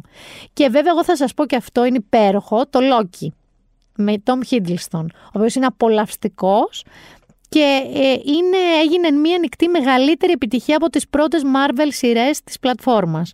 Είναι το αντίπολο δέος του Thor, αν θυμάστε. Ξεκινά μετά τα γεγονότα του εκδικητέ στη τελευταία πράξη, που τον είδαμε να διαφεύγει από τον πόλεμο εκεί που γινόταν σε άγνωστα μέρη και συναντάει και το Mobius. Έχουμε Owen Wilson σε αυτό το ρόλο, είναι τέλειος. Και τι να σας λέω τώρα, δεν τελειώνει. Και να σας πω ότι έρχεται σε αυτή την πλατφόρμα, στην Disney Plus, και την ιστορία των Αντέτο Κούνμπο. Έρχεται στις, ε, να σας πω αμέσως, 24 Ιουνίου είναι η πρεμιέρα. Ε, είναι μια ταινία που γυρίστηκε πάρα πολύ. Ε, έτσι, ο Γιάννης συνεχίζει και είναι ο νούμερο ένα στάρ στο NBA και ας μην πέρασαν οι Bucks ε, στους φετινούς τελικούς. Παρ' όλα αυτά είναι ο πιο αγαπητός παίχτης εκεί, οπότε θα γίνει χαμός. Και εδώ θα γίνει χαμός για ευνόητους λόγους, έτσι. Τι άλλο να δείτε τώρα, αν τυχόν δεν θέλετε ρε παιδί μου να μπείτε σε αυτή τη διαδικασία.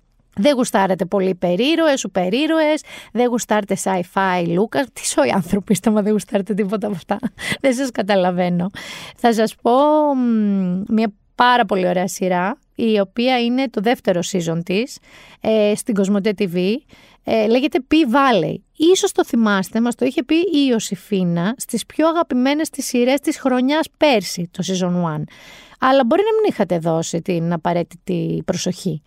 Το P Valley λοιπόν ακολουθεί χορεύτριες που εργάζονται στα strip clubs του Mississippi Delta, εκεί όπου το glitter συνυπάρχει με τη βία και τα όμορφα πράγματα είναι είδος προς εξαφάνιση. Η δημιουργός του Katori Hall έφτιαξε τη σειρά με τη φιλοσοφία ότι η σεξεργασία είναι το ίδιο άξια εξερεύνησης από την τηλεόραση όσο είναι οποιοδήποτε άλλο επάγγελμα. Η σειρά βασίζεται στο θεατρικό της που λέγεται Pussy Valley, κέντρο της σειράς είναι η Autumn Night, Ελάρικα Τζόνσον, το μια μυστηριώδης καλονή με σκοτεινό παρελθόν που εμφανίζεται ξαφνικά στο strip club Pink αναζητώντας εργασία. Κοσμοτέ TV, P Valley, φοβερή σειρά. Με το χέρι στην καρδιά. Έχω δει το season 1, τώρα θα δω το season 2. Καταπληκτική σειρά που δεν φαντάζεσαι σε τι roller coaster και συναισθημάτων και υπόθεσης θα σε πάει και θα σε φέρει. Νομίζω είμαστε ok. Έχουμε πει πάρα πολλές σειρές και ταινίες. Και δεν ξέρω καν αν θα μείνετε σπίτι ή θα πάτε για μπάνιο. Τα βιβλία να τα πάρετε μαζί όμως. Και αν έχετε καλό κινητό ή τάμπλετ, μια χαρά βλέπεις και ταινία κάτω από την ομπρέλα. Και λέω ομπρέλα. Και άκουσα στις ειδήσει ότι αρχίζει, αρχίζουν και οι πρώτες μεγάλες άδειες. Αρχίζουν αυτοί που διακοπεύουν τον Ιούνιο και τον Ιούλιο. Και τι έχει αυτό το podcast για εσά. Θέλω να σας πω ότι έκανα γκάλοπ στο Instagram και έρδισε η αστυπάλαια στο γκάλοπ μου. Την άλλη εβδομάδα έχουμε Τίνο και θέλω να σας πω ότι δεν θα είμαι μόνη μου σε αυτό το ένθετο. Περνά μέσα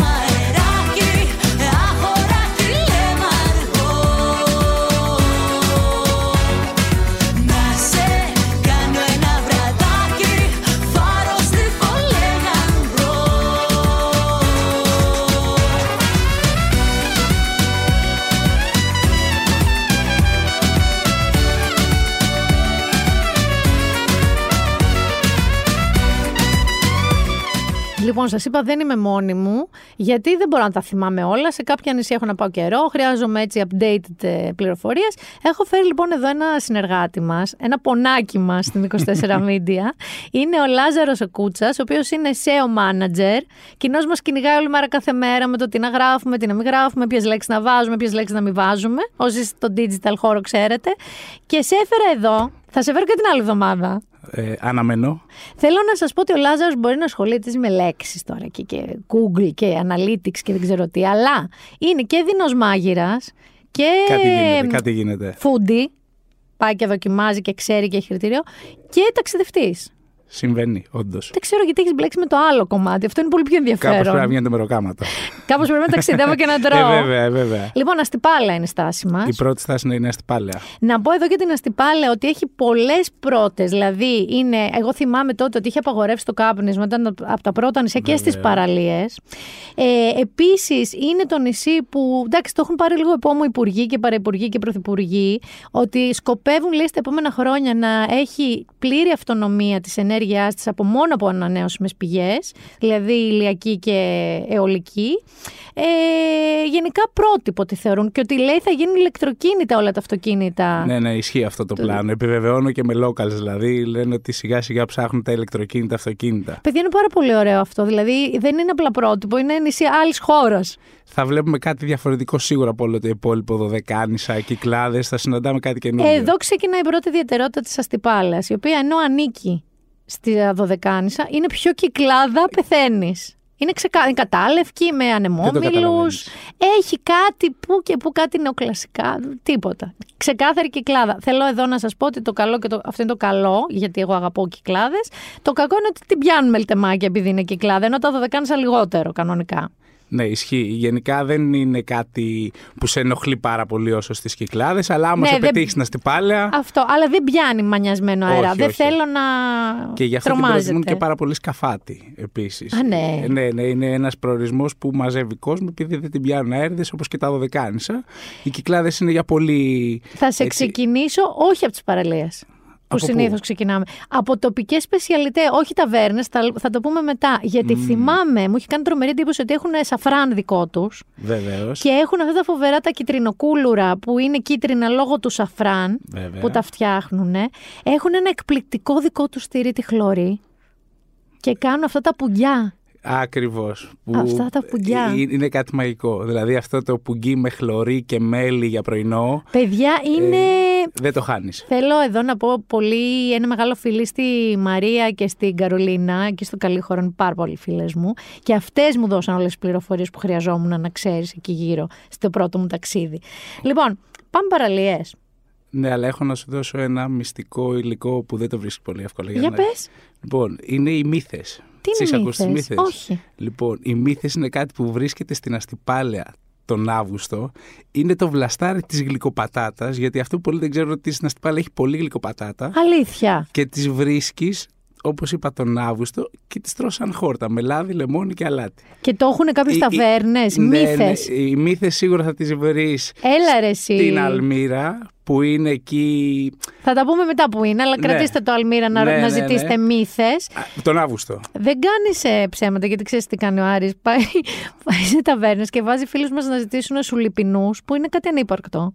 Τους λέει Ω. ψεύτικες στην τοπική σπεσιαλιτέ Μου- να μου, ζητάνε. μου άνοιξε μία πόρτα όμως τώρα ο Άρης. Λέει μπιρμπιλίκια, σουλιπινού, ανύπαρκτα πράγματα. Οι μύθες δεν είναι μύθοι, είναι κανονικά χόρτα. όχι, όχι, είναι όπως είπα. Ο το- βλαστός της γλυκοπατάτα. Και είναι super gourmet. Α, να πω εδώ ότι έχουν και δύο ακόμα σπεσιαλιτέ που τις θυμήθηκα. Φοβερές μακαρούνες, ε, Ναι. ζυμαρικά που φτιάχνουν μόνοι τους.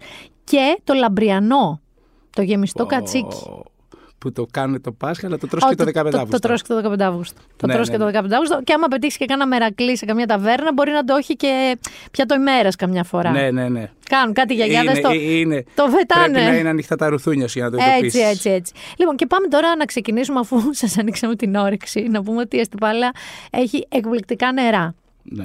Θα λέω δικές μου αγαπημένες παραλίες δύο, θα πεις δύο δικές σου. Έγινε. Θα σου φάω τις τις εύκολες. Δεν δεν με ενδιαφέρει. ε. Εμείς όταν πήγαμε παρά το ότι μείναμε 12 μέρες κοντά, πρέπει τουλάχιστον τις μισές να τις περάσαμε βάτσες και καμινάκια. Είναι προς την ίδια κατεύθυνση, ας πούμε.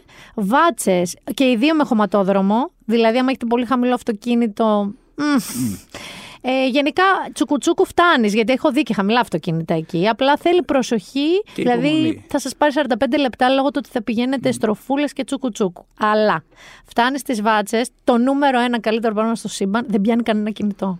Ούτε μισό κινητό. Επιβεβαιώνω. Ήταν το πρώτο μας μπάνιο και λέω: Αυτό είναι ο παράδεισος. Λοιπόν, έχει βοτσαλάκι και λίγη άμμο μπροστά. Όχι κο- κοτρώνες να σκοτωθείτε. Ήρεμα πράγματα. Έχει φοβερά αλμυρίκια με σκιά. Έχει και ένα πολύ ωραίο beach bar στην άκρη άκρη. Μην φανταστείτε ότι βαράει μουσικές σας ενοχλεί τίποτα. Απλά δεν χρειάζεται να έχεις νερά μαζί Ακριβώς. σου και λοιπά. Τα βρίσκει όλα Ακριβώς. τα πρώτη ανάγκης. Ε, και είναι μία ζεν παραλία. Και το κινητό σας δεν δουλεύει. Η άλλη που είναι τα καμινάκια, πάλι τσουκουτσούκου το αμάξι, σας αποζημιώνει γιατί και φοβερά νερά έχει και έχει και μια ταβερνάρα. Αυτή θα τη βάλω εδώ γιατί είναι εκεί. Είναι η Λίντα. Η οποία έμαθα, κάπου διάβαζα ότι η οικογένειά της και θα ανοίξει και εινοποιείο. Έχουν, δηλαδή έχουν πάρα πολλά πράγματα οι άνθρωποι. Εγώ ξέρω ότι οι Λίντα τα κάνουν όλα δικά τους, είναι όλα μόνοι τους στην παραγωγή. Δηλαδή, μόνο το αλεύρι δεν είναι δικό του, ας πούμε. Δηλα- οι άνθρωποι αυτοί λοιπόν, όντως, το ψωμί της είναι συγκλονιστικό που φτιάχνει μόνη της. Έχει ξυλόφουρνο και πετάει μέσα ό,τι έχει. Αν πετύχετε ρεβιθάδε, μπριάμ, ό,τι και να πετύχετε, είναι τρελό στο ξυλόφουρνο. Έχει ό,τι ψάρι έχει πιάσει ο άντρας της.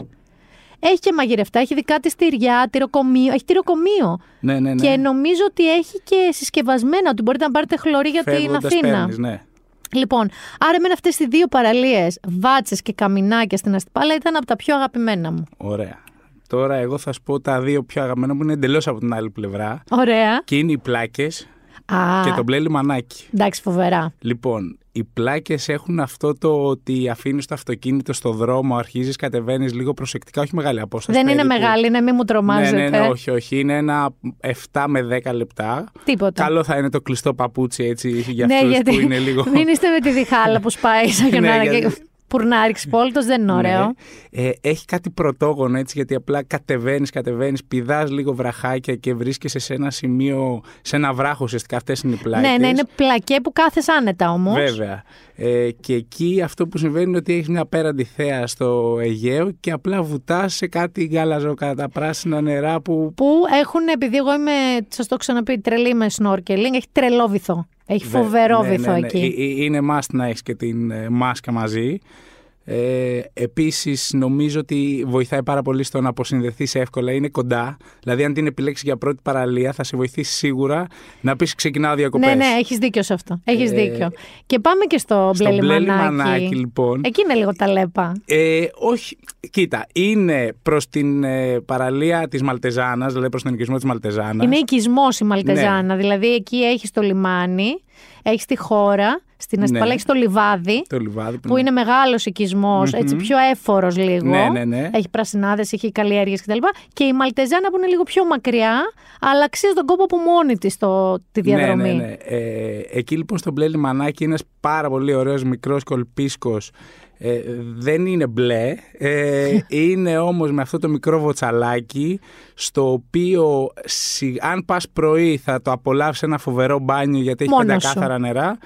Ε, μετά το μεσημέρι Μην πας. νομίζω ότι δεν αξίζει τον κόπο να κάνεις έτσι Μην πάρα πας. πολύ παρέα με τους διπλανούς.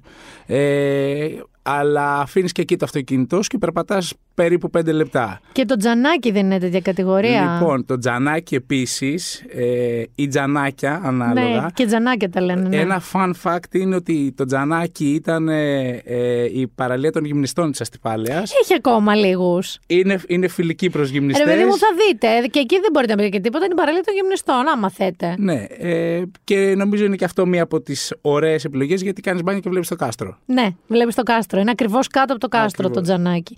Ωραία. Επίσης, έχει και άλλες δύο παραλίες, νομίζω. Το στενό. Ωραία, θα πάμε στο στενό. Λοιπόν, το Να στενό. πάμε στενό, ναι. Θα σου πω, σαν παραλία βοηθάει πολύ γονείς και τέτοια γιατί είναι οργανωμένη. Ναι. Έχει ξαπλώστερε, ομπρέλες κτλ. Δεν είναι από τις πιο αγαπημένες μου σε σχέση με άλλες της Αστυπάλαια. Όμως, όμως, Ναι, έχει μία επική καντίνα ταβέρνα. Τα οποία παιδιά επίσης κάνουν όλα σχεδόν δικά τους. Δηλαδή φτιάχνουν δικά τους τυριά, έχουν μποστάνια, οπότε οι σαλάτες τους που είναι επικές είναι δικές τους και κάνουν αυτά τα κεφτεδάκια με θρούμπι. Παιδιά, μην, μην, μην τυχόν και πάρετε μία μερίδα. δεν Είναι- μπορείς να σταματήσεις. είναι απλά. κρίμα. Ναι, είναι τα, σαν γα- τα τρως σαν popcorn. Δηλαδή, θέλετε τουλάχιστον δύο μερίδες, ακόμα και δύο άτομα να είστε δύο μερίδες να πάρετε. Και είναι και αυτό ότι είσαι στη θάλασσα όλη μέρα, σε έχει χτυπήσει ο ήλιος και τα περιμένεις πώς και Είσαι πώς. λίγο αλμυρός, λίγο ηλιοκαμένο, μια κρύα Ναι. Πας μπύρα εκεί, έρχεται, πας τελειώνει. Εκεί, πας εκεί για να κάνεις... ε, Αλλά να πω εδώ ότι όντως αν έχετε και μικρά παιδιά και αυτά, επειδή είναι ριχά και καθαρά νερά, θα σας βολέψει και πάρα πολύ. Και είναι και οργανωμένη παραλία. Έχεις και δύο που εγώ δεν πήγα. Ε, Άγιο Κωνσταντίνο. Στον Άγιο Κωνσταντίνο, ναι. Και τη Χρυσή Άμμο. Εκεί λοιπόν νομίζω ότι πρέπει να ρωτήσεις τον ντόπιο ή αν είσαι τόσο έξυπρο να καταλαβαίνεις πού φυσάει. Αν φυσάει νοτιά, θα πας σε αυτές τις παραλίες. Σπάνια όμως φυσάει να Ναι, πιάσει. οπότε δεν αξίζει τον κόπο. Αν είσαι αυτό. Και ξέρω ότι ο Άγιος Κωνσταντίνος είναι και τρελή τα λέπα να πας. Είναι, δεν, δεν είναι τόσο εύκολο. Απλά είναι η εναλλακτική του αέρα γιατί πρέπει να τη δώσουμε. Και θα σταθώ εδώ λίγο ακόμα στην πάλαια, γιατί θα σας συστήσω ανεπιφύλακτα να πεταχτείτε στο λιβάδι, να πάρετε όχι μόνοι σας, γιατί βγάζει και ρούσια στην πάλαια, να πάρετε, εάν είστε πολύ μάστορες και δεν ξέρω, έχετε φουσκωτά και ξέρετε, οκ, πάρτε το βαρκάκι εκεί που νοικιάζουν, αλλά μπορείτε να ζητήσετε οδηγό μαζί και μάλιστα να τον πάρετε και όλη μέρα, αν είστε μεγάλη παρέα, αξίζει τον κόπο και βγαίνει μια χαρά στα λεφτά, να σας πάει πού; Λοιπόν, πρώτον υπάρχουν δύο νησάκια απέναντι. Κουνούπα και κουτσομίτη. Κουτσομίτης. Κουνούπα έχει ένα beach bar που μου θυμίζει τον παλιό παντελή στην Ελαφώνησο, ξύλινο. Μποέμ. Πάρα πολύ ωραίο. Που τι μπορεί να φας. Όμως εσύ θα μου πεις τι να φάω εκεί, θα φάω κανένα τόστ. Όχι. Μπορεί να φας λοιπόν ένα σεβιτσάκι, ωραιότατο. Μπορεί να φας ένα μπέργκερ με φρέσκο τόνο μέσα κομμάτι. Ισχύει. Γιατί οι τύποι έχουν τη φιλοσοφία ότι πιάσουμε κάτι το κάνουμε. Άρα εξαρτάται από το τι. Είναι μαγικά τα νερά, είναι Μαλδίβες. Ναι, ναι, είναι φοβερό τοπίο και εκεί πέρα. Και νομίζω και έχει το φαινόμενο της διπλής παραλίας. Έχει τη διπλή παραλία ακριβώς. Και από τη μία και από την άλλη ναι, αλλά μεριά. στην κάτω κάνεις μπάνιο. Η άλλη έχει πλάκες. Ναι, ναι, ναι. Και να σας πω εδώ ότι με το βαρκάκι αξίζει να του πείτε να σας πάει στον κόκκινο βράχο. Ε, αράζεις με άγκυρα, δεν έχει κάπου να σας βγάλει, αλλά αν αγαπάτε και αν δεν φοβάστε, έχει σημασία αυτό που σας λέω. Ε, βουτιά που περνάτε μέσα από μια στενή σχισμή ε, δύο τεράστιων κόκκινων Ναι. βράχων, περνάς παιδιά και βγαίνεις έτσι που ε, πατώνεις, δηλαδή βγαίνεις εκεί, αναδύεσαι, έχω και φωτογραφία εγώ, ε, σε ένα συγκλονιστικό μέρος που όλα τα βράχια είναι σαν πατζάρι, με μπορντό χρώματα, με γκρι. Είναι, μια φοβερό, μαγεία. ναι. Είναι φοβερό. Και επίση. Αξίζει, το βάζεις στο τουντού σου. για Επίσης, την φοβερός ασφάλεια. βυθός, παιδιά εκεί. Τώρα θα δείτε μιλιούνια αθερίνες εκείνη την εποχή, αν πάτε Αύγουστο. Και πάμε τώρα στο φαγάκι μας, λέω εγώ. Ω, Ε; Να πάμε, ναι. Πάμε στο φαγάκι μας. Ε, Πες εσύ. Εγώ τι να πω. Λοιπόν, να πω ότι στο δικό μου το μυαλό έτσι το έχω χωρίσει λίγο σε χώρα και πέριξ. Σωστά. Οπότε στη χώρα, εγώ αυτό που θα πω είναι ότι σίγουρα ε, μέχρι και να σκοτεινιάσει μπορεί να πας στο καφενείο το Καράι που έχει πάρα πολύ ωραία θέα, βλέπεις ηλιοβασίλεμα και επίσης και εκεί πρέπει να μην φυσάει. Για μεζεδάκι, για... Για, για ορεκτικό, ρε. Ή- Μπράβο, για Παιδί το μου. ορεκτικό. Και Για άμα ένα θες τρως τσίπουρο, μετά, ναι. Ή πας για ποτά. Ε, μετά από εκεί νομίζω ότι μια πολύ ωραία επιλογή είναι η απανεμιά. Η επανεμιά, λοιπόν, άκου τώρα fun story. Ναι, έχει ιστορία. τι- θέλω Έχω να την ιστορία. ακούσω. Λοιπόν, ε, θέλω να σου πω ότι η Αστυπάλα έχει ένα θρηλυκό καφενείο που έχουν περάσει άνθρωποι και άνθρωποι, γνωστοί, πολύ γνωστοί άνθρωποι, το Μουγκό, το καφενείο του Μουγκού. Το καφενείο του Μουγκό, όπως έχω πληροφορηθεί, έχει- είναι πάλι ουζερή, αλλά δεν είναι το ίδιο που ήταν. Εγώ λοιπόν, όταν πήγα στην Αστυπάλα, πέτυχα ένα φοβερό γκρεμίδι ήταν τότε, ήταν λίγο. Αλλά είδα έξω κάτι τσιμέντα, σαν κάτι να φτιάχνανε. Έβγαλα μια φωτογραφία, την ανέβασα εγώ στο Instagram και μου στέλνει μια κοπέλα από κάτω, ετοιμάζουμε καφενείο εμείς εκεί. Και μαθαίνω έκτοτε ότι είναι η απανεμιά και είναι και πάρα πολύ ωραίο καφενείο παραδοσιακό. Ακριβώς. Οπότε φιλιά, ε, κοπέλα ήταν αυτή που μου είχε στείλει κιόλας. Εκεί. Ε, ναι, είναι πολύ ωραία η επανεμιά γιατί σου προσφέρει αυτή την περατζάδα, ακούς τις κουβέντες του Ασθενάκια. κόσμου, πιάνεις λίγο το τι θα συμβεί το βράδυ στο νησί ας πούμε. Ε, επίσης θα έλεγα ότι μια... Ε, θα ακουστεί έτσι λίγο ωραίο και περίεργο στο καφενείο του Κούκλα Τι είναι ο κα- το καφενείο του κούκλα, δεν το για ξέρω. σουβλάκια. Σουβλάκια. Είναι στη χώρα. Είναι ωραίο. Είναι ωραίο. Είναι Ε, γιατί άμα, έχετε, άμα έχεις πάθει overdose από το καλαμαράκι και το θαλασσινό, Μπράβο. θες ένα σουβλάκι, έχεις δίκιο. είναι αυτό το γρήγορο που μπορεί εκείνη τη στιγμή να θέλεις κάτι να φας και να πας κάπου αλλού. Είναι κάτι που δεν σου πάει, δεν σου γεμίζει τόσο πολύ το μάτι. Έχει και αυτό το περίεργο όνομα και είναι και καφενείο που τρως σουβλάκια και έχει βέβαια και άλλα μεζεδάκια ε, που εγώ εκεί ξέρω ότι έχει πολύ ωραία κρέατα και δικά του και κάνει και κάτι έτσι Ωραία τα κρέατα για, παραλλαγές. Για αλλαγή. Ναι, ναι, ναι. Ωραία. Εγώ θα σε σταματήσω και στο Αγέρι στη χώρα που έχει παιδιά τρομερά μαγειρευτά. Δηλαδή αυτό είναι η ειδικότητά του. Μαμαδίσια μαγειρευτά. Ναι. Ε, ειδική μνήα, γιατί σύμπως δεν έχεις φάει εκεί. Όχι, δεν έχω Πας, πώς παραγγέλνει στο στενό δύο κεφτεδάκια, δύο ντολμαδάκια. Και θα με θυμηθείς. Είναι δικά τους καθημερινά φοβερά ντολμαδάκια. Εντάξει, σημειώθηκε. Εντάξει. Λοιπόν, και θα μείνω λίγο στη χώρα για κυριλέ, για σονσόν, να βάλετε το ωραίο σας το φόρεμα που έχετε πάρει, το μακρύ με το σανδάλι, είναι η ακτή. Η ακτή λοιπόν έχει ντόπια προϊόντα, έχει ντόπια αστιπαλιώτικη κουζίνα, αλλά πειραγμένη λίγο. Θα βρείτε λιγκουίνι και ριζότι και τα λοιπά ε, και με ντόπια σπεσιαλιτέ, αλλά έχει μικρά μικρά μπαλκονάκια που κρέμονται πάνω στο νερό ρε παιδί μου. Ε, και θυμάμαι είχαμε πετύχει τότε κάτι αγώνες που κάνουν στην Αστυπάλαια. Κάτι περίεργους αγώνες με κάτι... Κάνουν ένα... Έχουν σαν πανηγυράκι, είναι σαν κάτι τοπικά παιχνίδια. Θα μάθω και θα σας Α, πω στην ναι, που επόμενη. κάνουν κάτι αθλοπαιδιές. Κάτι αθλοπαιδιές. Ναι, ναι, ναι. Λοιπόν, οκ. Σίγουρα κλείστε πριν το ηλιοβασίλεμα. Είναι κρίμα να μην πετύχετε εκεί ηλιοβασίλεμα. Είναι πάρα πολύ ωραίο. Γίνεται τριανταφυλλή όλο εκεί το κομμάτι και θα φάτε πάρα πολύ ωραία κουζίνα, αλλά λίγο έτσι πιο. καθο- Μην, πα- μην δεν πας με το μαγιό, ρε παιδί μου, στην ακτή. Όχι, μπορείς να το απολαύσεις έτσι το όλον. Ναι. Να πάρεις όλη την εμπειρία. Ε, εγώ επίσης έχω να σου πω ότι υπάρχει το αντίκαστρο.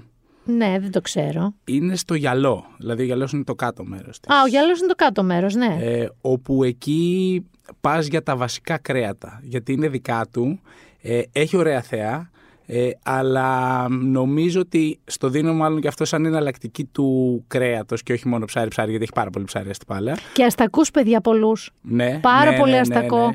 Ναι. Ε, πας λοιπόν εκεί πέρα και ό,τι έχει κρέας στον κατάλογο το παίρνεις. Πολύ ωραίο tip. Ναι, να ναι, σας ναι. πω ότι στο γιαλό που σας λέει εκεί κατηφορίζοντας δηλαδή από τη χώρα, έχει και ένα πολύ ωραίο το τυρκουάζ που είναι αδερφάκι του εδώ Φεϊρούζ. Ναι. Δηλαδή λαχματζούν και δεν το. Εντάξει, δεν ξέρω αν κάνει πολύ ζέστη. Φοβερά λαχματζούν. Θα το πρότεινα για after hours. Δηλαδή... Για μετά τον κούρο δηλαδή. Ναι, ναι, Θα ναι, πετάξω εδώ ναι. και τον Ω, κούρο. πω, πω, πω, Θα σας spoiler πετάξω. alert. Λοιπόν, ο κούρος είναι το φτεράδικο. Εγώ τους λέω πάντα φτεράδικο και σχοινούσα. Είχε παντού έχει ένα φτεράδικο. Ναι, ναι, ναι. Λοιπόν, εδώ το φτεράδικο είναι hardcore. Είναι υπόγειο, υπόγα. Και θα ακούσετε ό- ό,τι μπορείτε να Και φανταστείτε. τον κούρο στη γωνία να σε κοιτάει όλο το βράδυ Ναι. πώς χορεύεις, τι Πώς κάνεις χορεύεις, τι και λοιπά. κάνεις κτλ.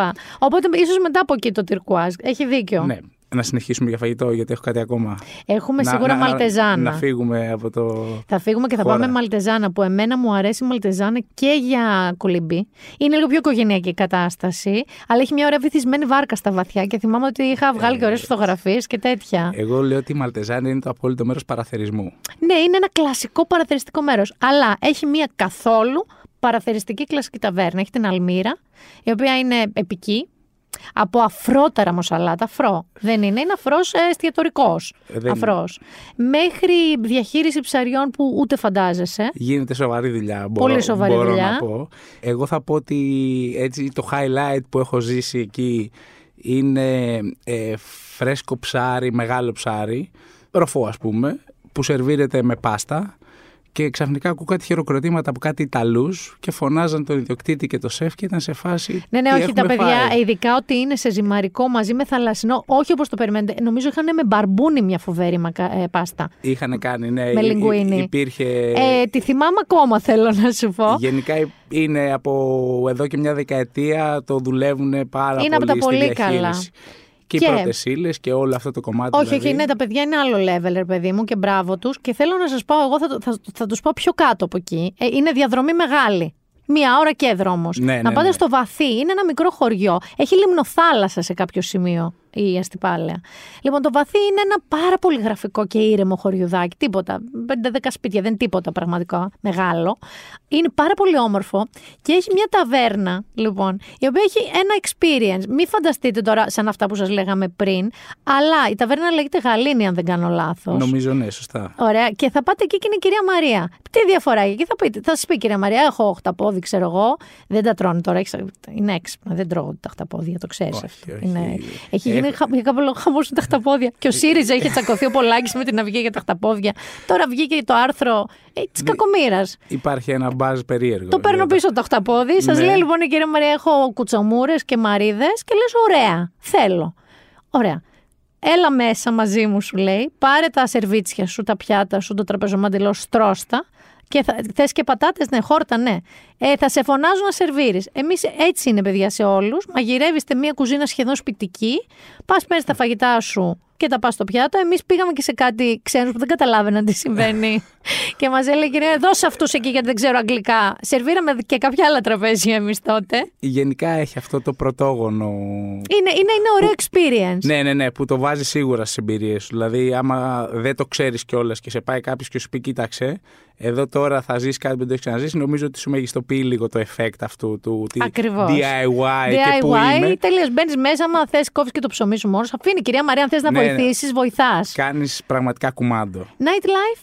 Nightlife, λοιπόν, εγώ. Τον κούρο, εγώ σας τον είπα σαν κατάληξη. Άμα θέλετε, εγώ δεν πάω πάντα σε αυτά τα εγώ, νο- αυτεράδικα. εγώ νομίζω ότι νησί χωρίς κοκτέιλ πλέον δεν, ε, δεν Ε, μωρέ, γίνεται. και εσύ. Δεν γίνεται. Και Εντάξει. πόσο δε μάλλον όταν υπάρχει, ας πούμε, έτσι και ένα μαγαζί που κάνει πολύ ωραία κοκτέιλ, είναι η Θέα. Είναι πολύ ωραία. Που είναι εκεί στη, στους ανεμόμυλους Από κάτω. ε, και έχει πάνω κάτω επίπεδα κλπ. Και έχει Με- φοβερή, εκεί να σας πω εγώ, αν σας αρέσει paloma, φοβερή paloma κάνει. και ό,τι έχει βάση το ρούμι. θα Α, έλεγα. ε, εσύ Ε, δική σου. θα Εγώ έλεγα είμαι τη τεκίλας. Και μ' αρέσει και το κάστρο πάνω. Στο οποίο κάστρο θα πάτε οπωσδήποτε να το Οπωσδήποτε, δείτε. οπωσδήποτε. Προτιμήστε ή πρωί ή μεσημέρι απογευματάκι να μην σας πιάσει πολύ ζέστη. Αλλά όταν θα δείτε από τις πολεμίστρες τη θέα, θα μείνετε. Όχι. Είναι για κόκαλο. πολλές φωτογραφίες εκεί. Μόνο. Αλλά εκεί λοιπόν ανεβαίνοντας υπάρχει και ένα στο κάστρο πάνω ένα φοβερό μπαρ. Κάστρο Είναι, λέγεται το ναι. μπαρ. Είναι, ναι, κάστρο μπαρ. Αυτό, το είναι, κάστρο μπαρ. Που είναι φοβερό επίσης, πάρα πολύ ωραίο. Και επειδή έχεις από πίσω σου πραγματικά τους Τα- τα τοίχου, τα τείχη, τείχη ναι, ναι, του ναι, ναι, κάστρου, ναι. έχει έτσι μια, ένα μεγαλείο. Νιώθεις ένα. Και μιας και φτάσαμε στο κάστρο και λέμε για διασκέδαση, να πούμε και για ένα πανηγύρι Α, που για έχει μια πες. ιδιαιτερότητα Για της πες. Παναγίας, Ναι. που είναι μέσα στο κάστρο, που είναι ωραίο όλο το τοπίο γιατί είναι μοναστήρι μέσα στο κάστρο κλπ. Ε, γίνεται δύο μέρες. Μία μέρα είναι για τους ντόπιους και μία είναι για τους επισκέπτες. Αλήθεια. Ναι, οπότε γίνεται και παραμονή και ανήμερα. Άρα που ξέρουν εσύ αν είσαι εντόπιο επισκέπτη, σε Ε, ρωτάνε. το, το λέω, ρε Τι παιδί μου, νοσείς ε, εσύ; Το λέω γιατί συνήθως οι ντόπιοι στα πανηγύρια πάνε και πράγματα δικά τους. Ναι. Δηλαδή πάνε φαγητά, πάνε Βέβαια. γλυκίσματα, πάνε κεράσματα.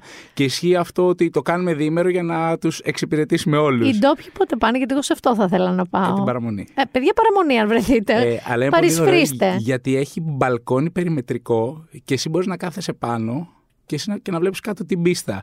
Που έχει. Ρε, έχει εσύ έχω χώρο. πάει. Ε, Ρε, δεν- εσύ έχω πάει και είχαν φέρει κάτι. Είχα πάει μάλλον στον Τόπιον γιατί ήταν παραμονή. Και είχαν κάτι καζάνια, είχαν φτιάξει Μπράβο. κάτι πιλάφια Ναι, ναι, φανταστικά. ναι, ναι, ναι. Πω, πω, τι μου θύμισες Ναι, και, τώρα. και εκεί πουγκάκια, ας πούμε, ατελείωτα.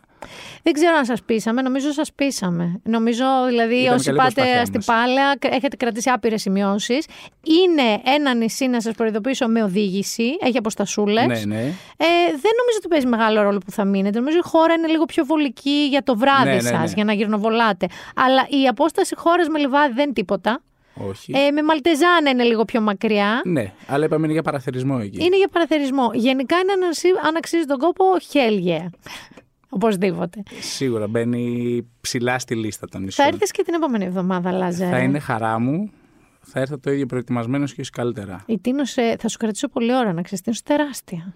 Θα το πάμε χωριό-χωριό την Τίνο. 52 έχει. Και, όχι, εντάξει. και ξέρεις και τι άλλο θα κάνεις. Θα δώσεις, επειδή ο Λάζαρος είναι από εκεί, έχει το εξοχικό του είναι στην Τίνο, σαν να λέμε. Ε, θα δώσεις μυστικά θες δεν θες. Γιατί η Τίνος έχει θέμα με τον αέρα, θα δώσεις απάνεμες παραλίες, θα δώσεις πολλά πράγματα. Θα γίνει δουλειά. Θα γίνει δουλειά. Εντάξει. Σε ευχαριστούμε πάρα πολύ, Εγώ σε Λάζαρε. ευχαριστώ, Μινά. Είστε έτοιμοι; Έτοιμοι. Είστε έτοιμοι να τελειώσουμε; Μαζί, να τελειώσουμε μαζί για αυτό το επεισόδιο. Σας άφησα με αστυπάλα, παιδιά, και όλα αυτά τα ωραία πράγματα. Εύχομαι όσοι πάτε διακοπές τώρα να σας πετύχει και ένας καλός καιρός χωρίς φοβερούς ανέμους, να τα δείτε όλα αυτά τα πράγματα. Ακούσατε, στο επόμενο επεισόδιο έχουμε Τίνο, Πολλοί θα πάτε Τίνο και τώρα τον Ιούλιο και τον Αύγουστο, οπότε θα σας έχουμε τη λιστούλα σας. Ήταν το Binder Done That και η Μίνα Μπυράκου. Σας φιλώ γλυκά. Ραντεβού την επόμενη Παρασκευή.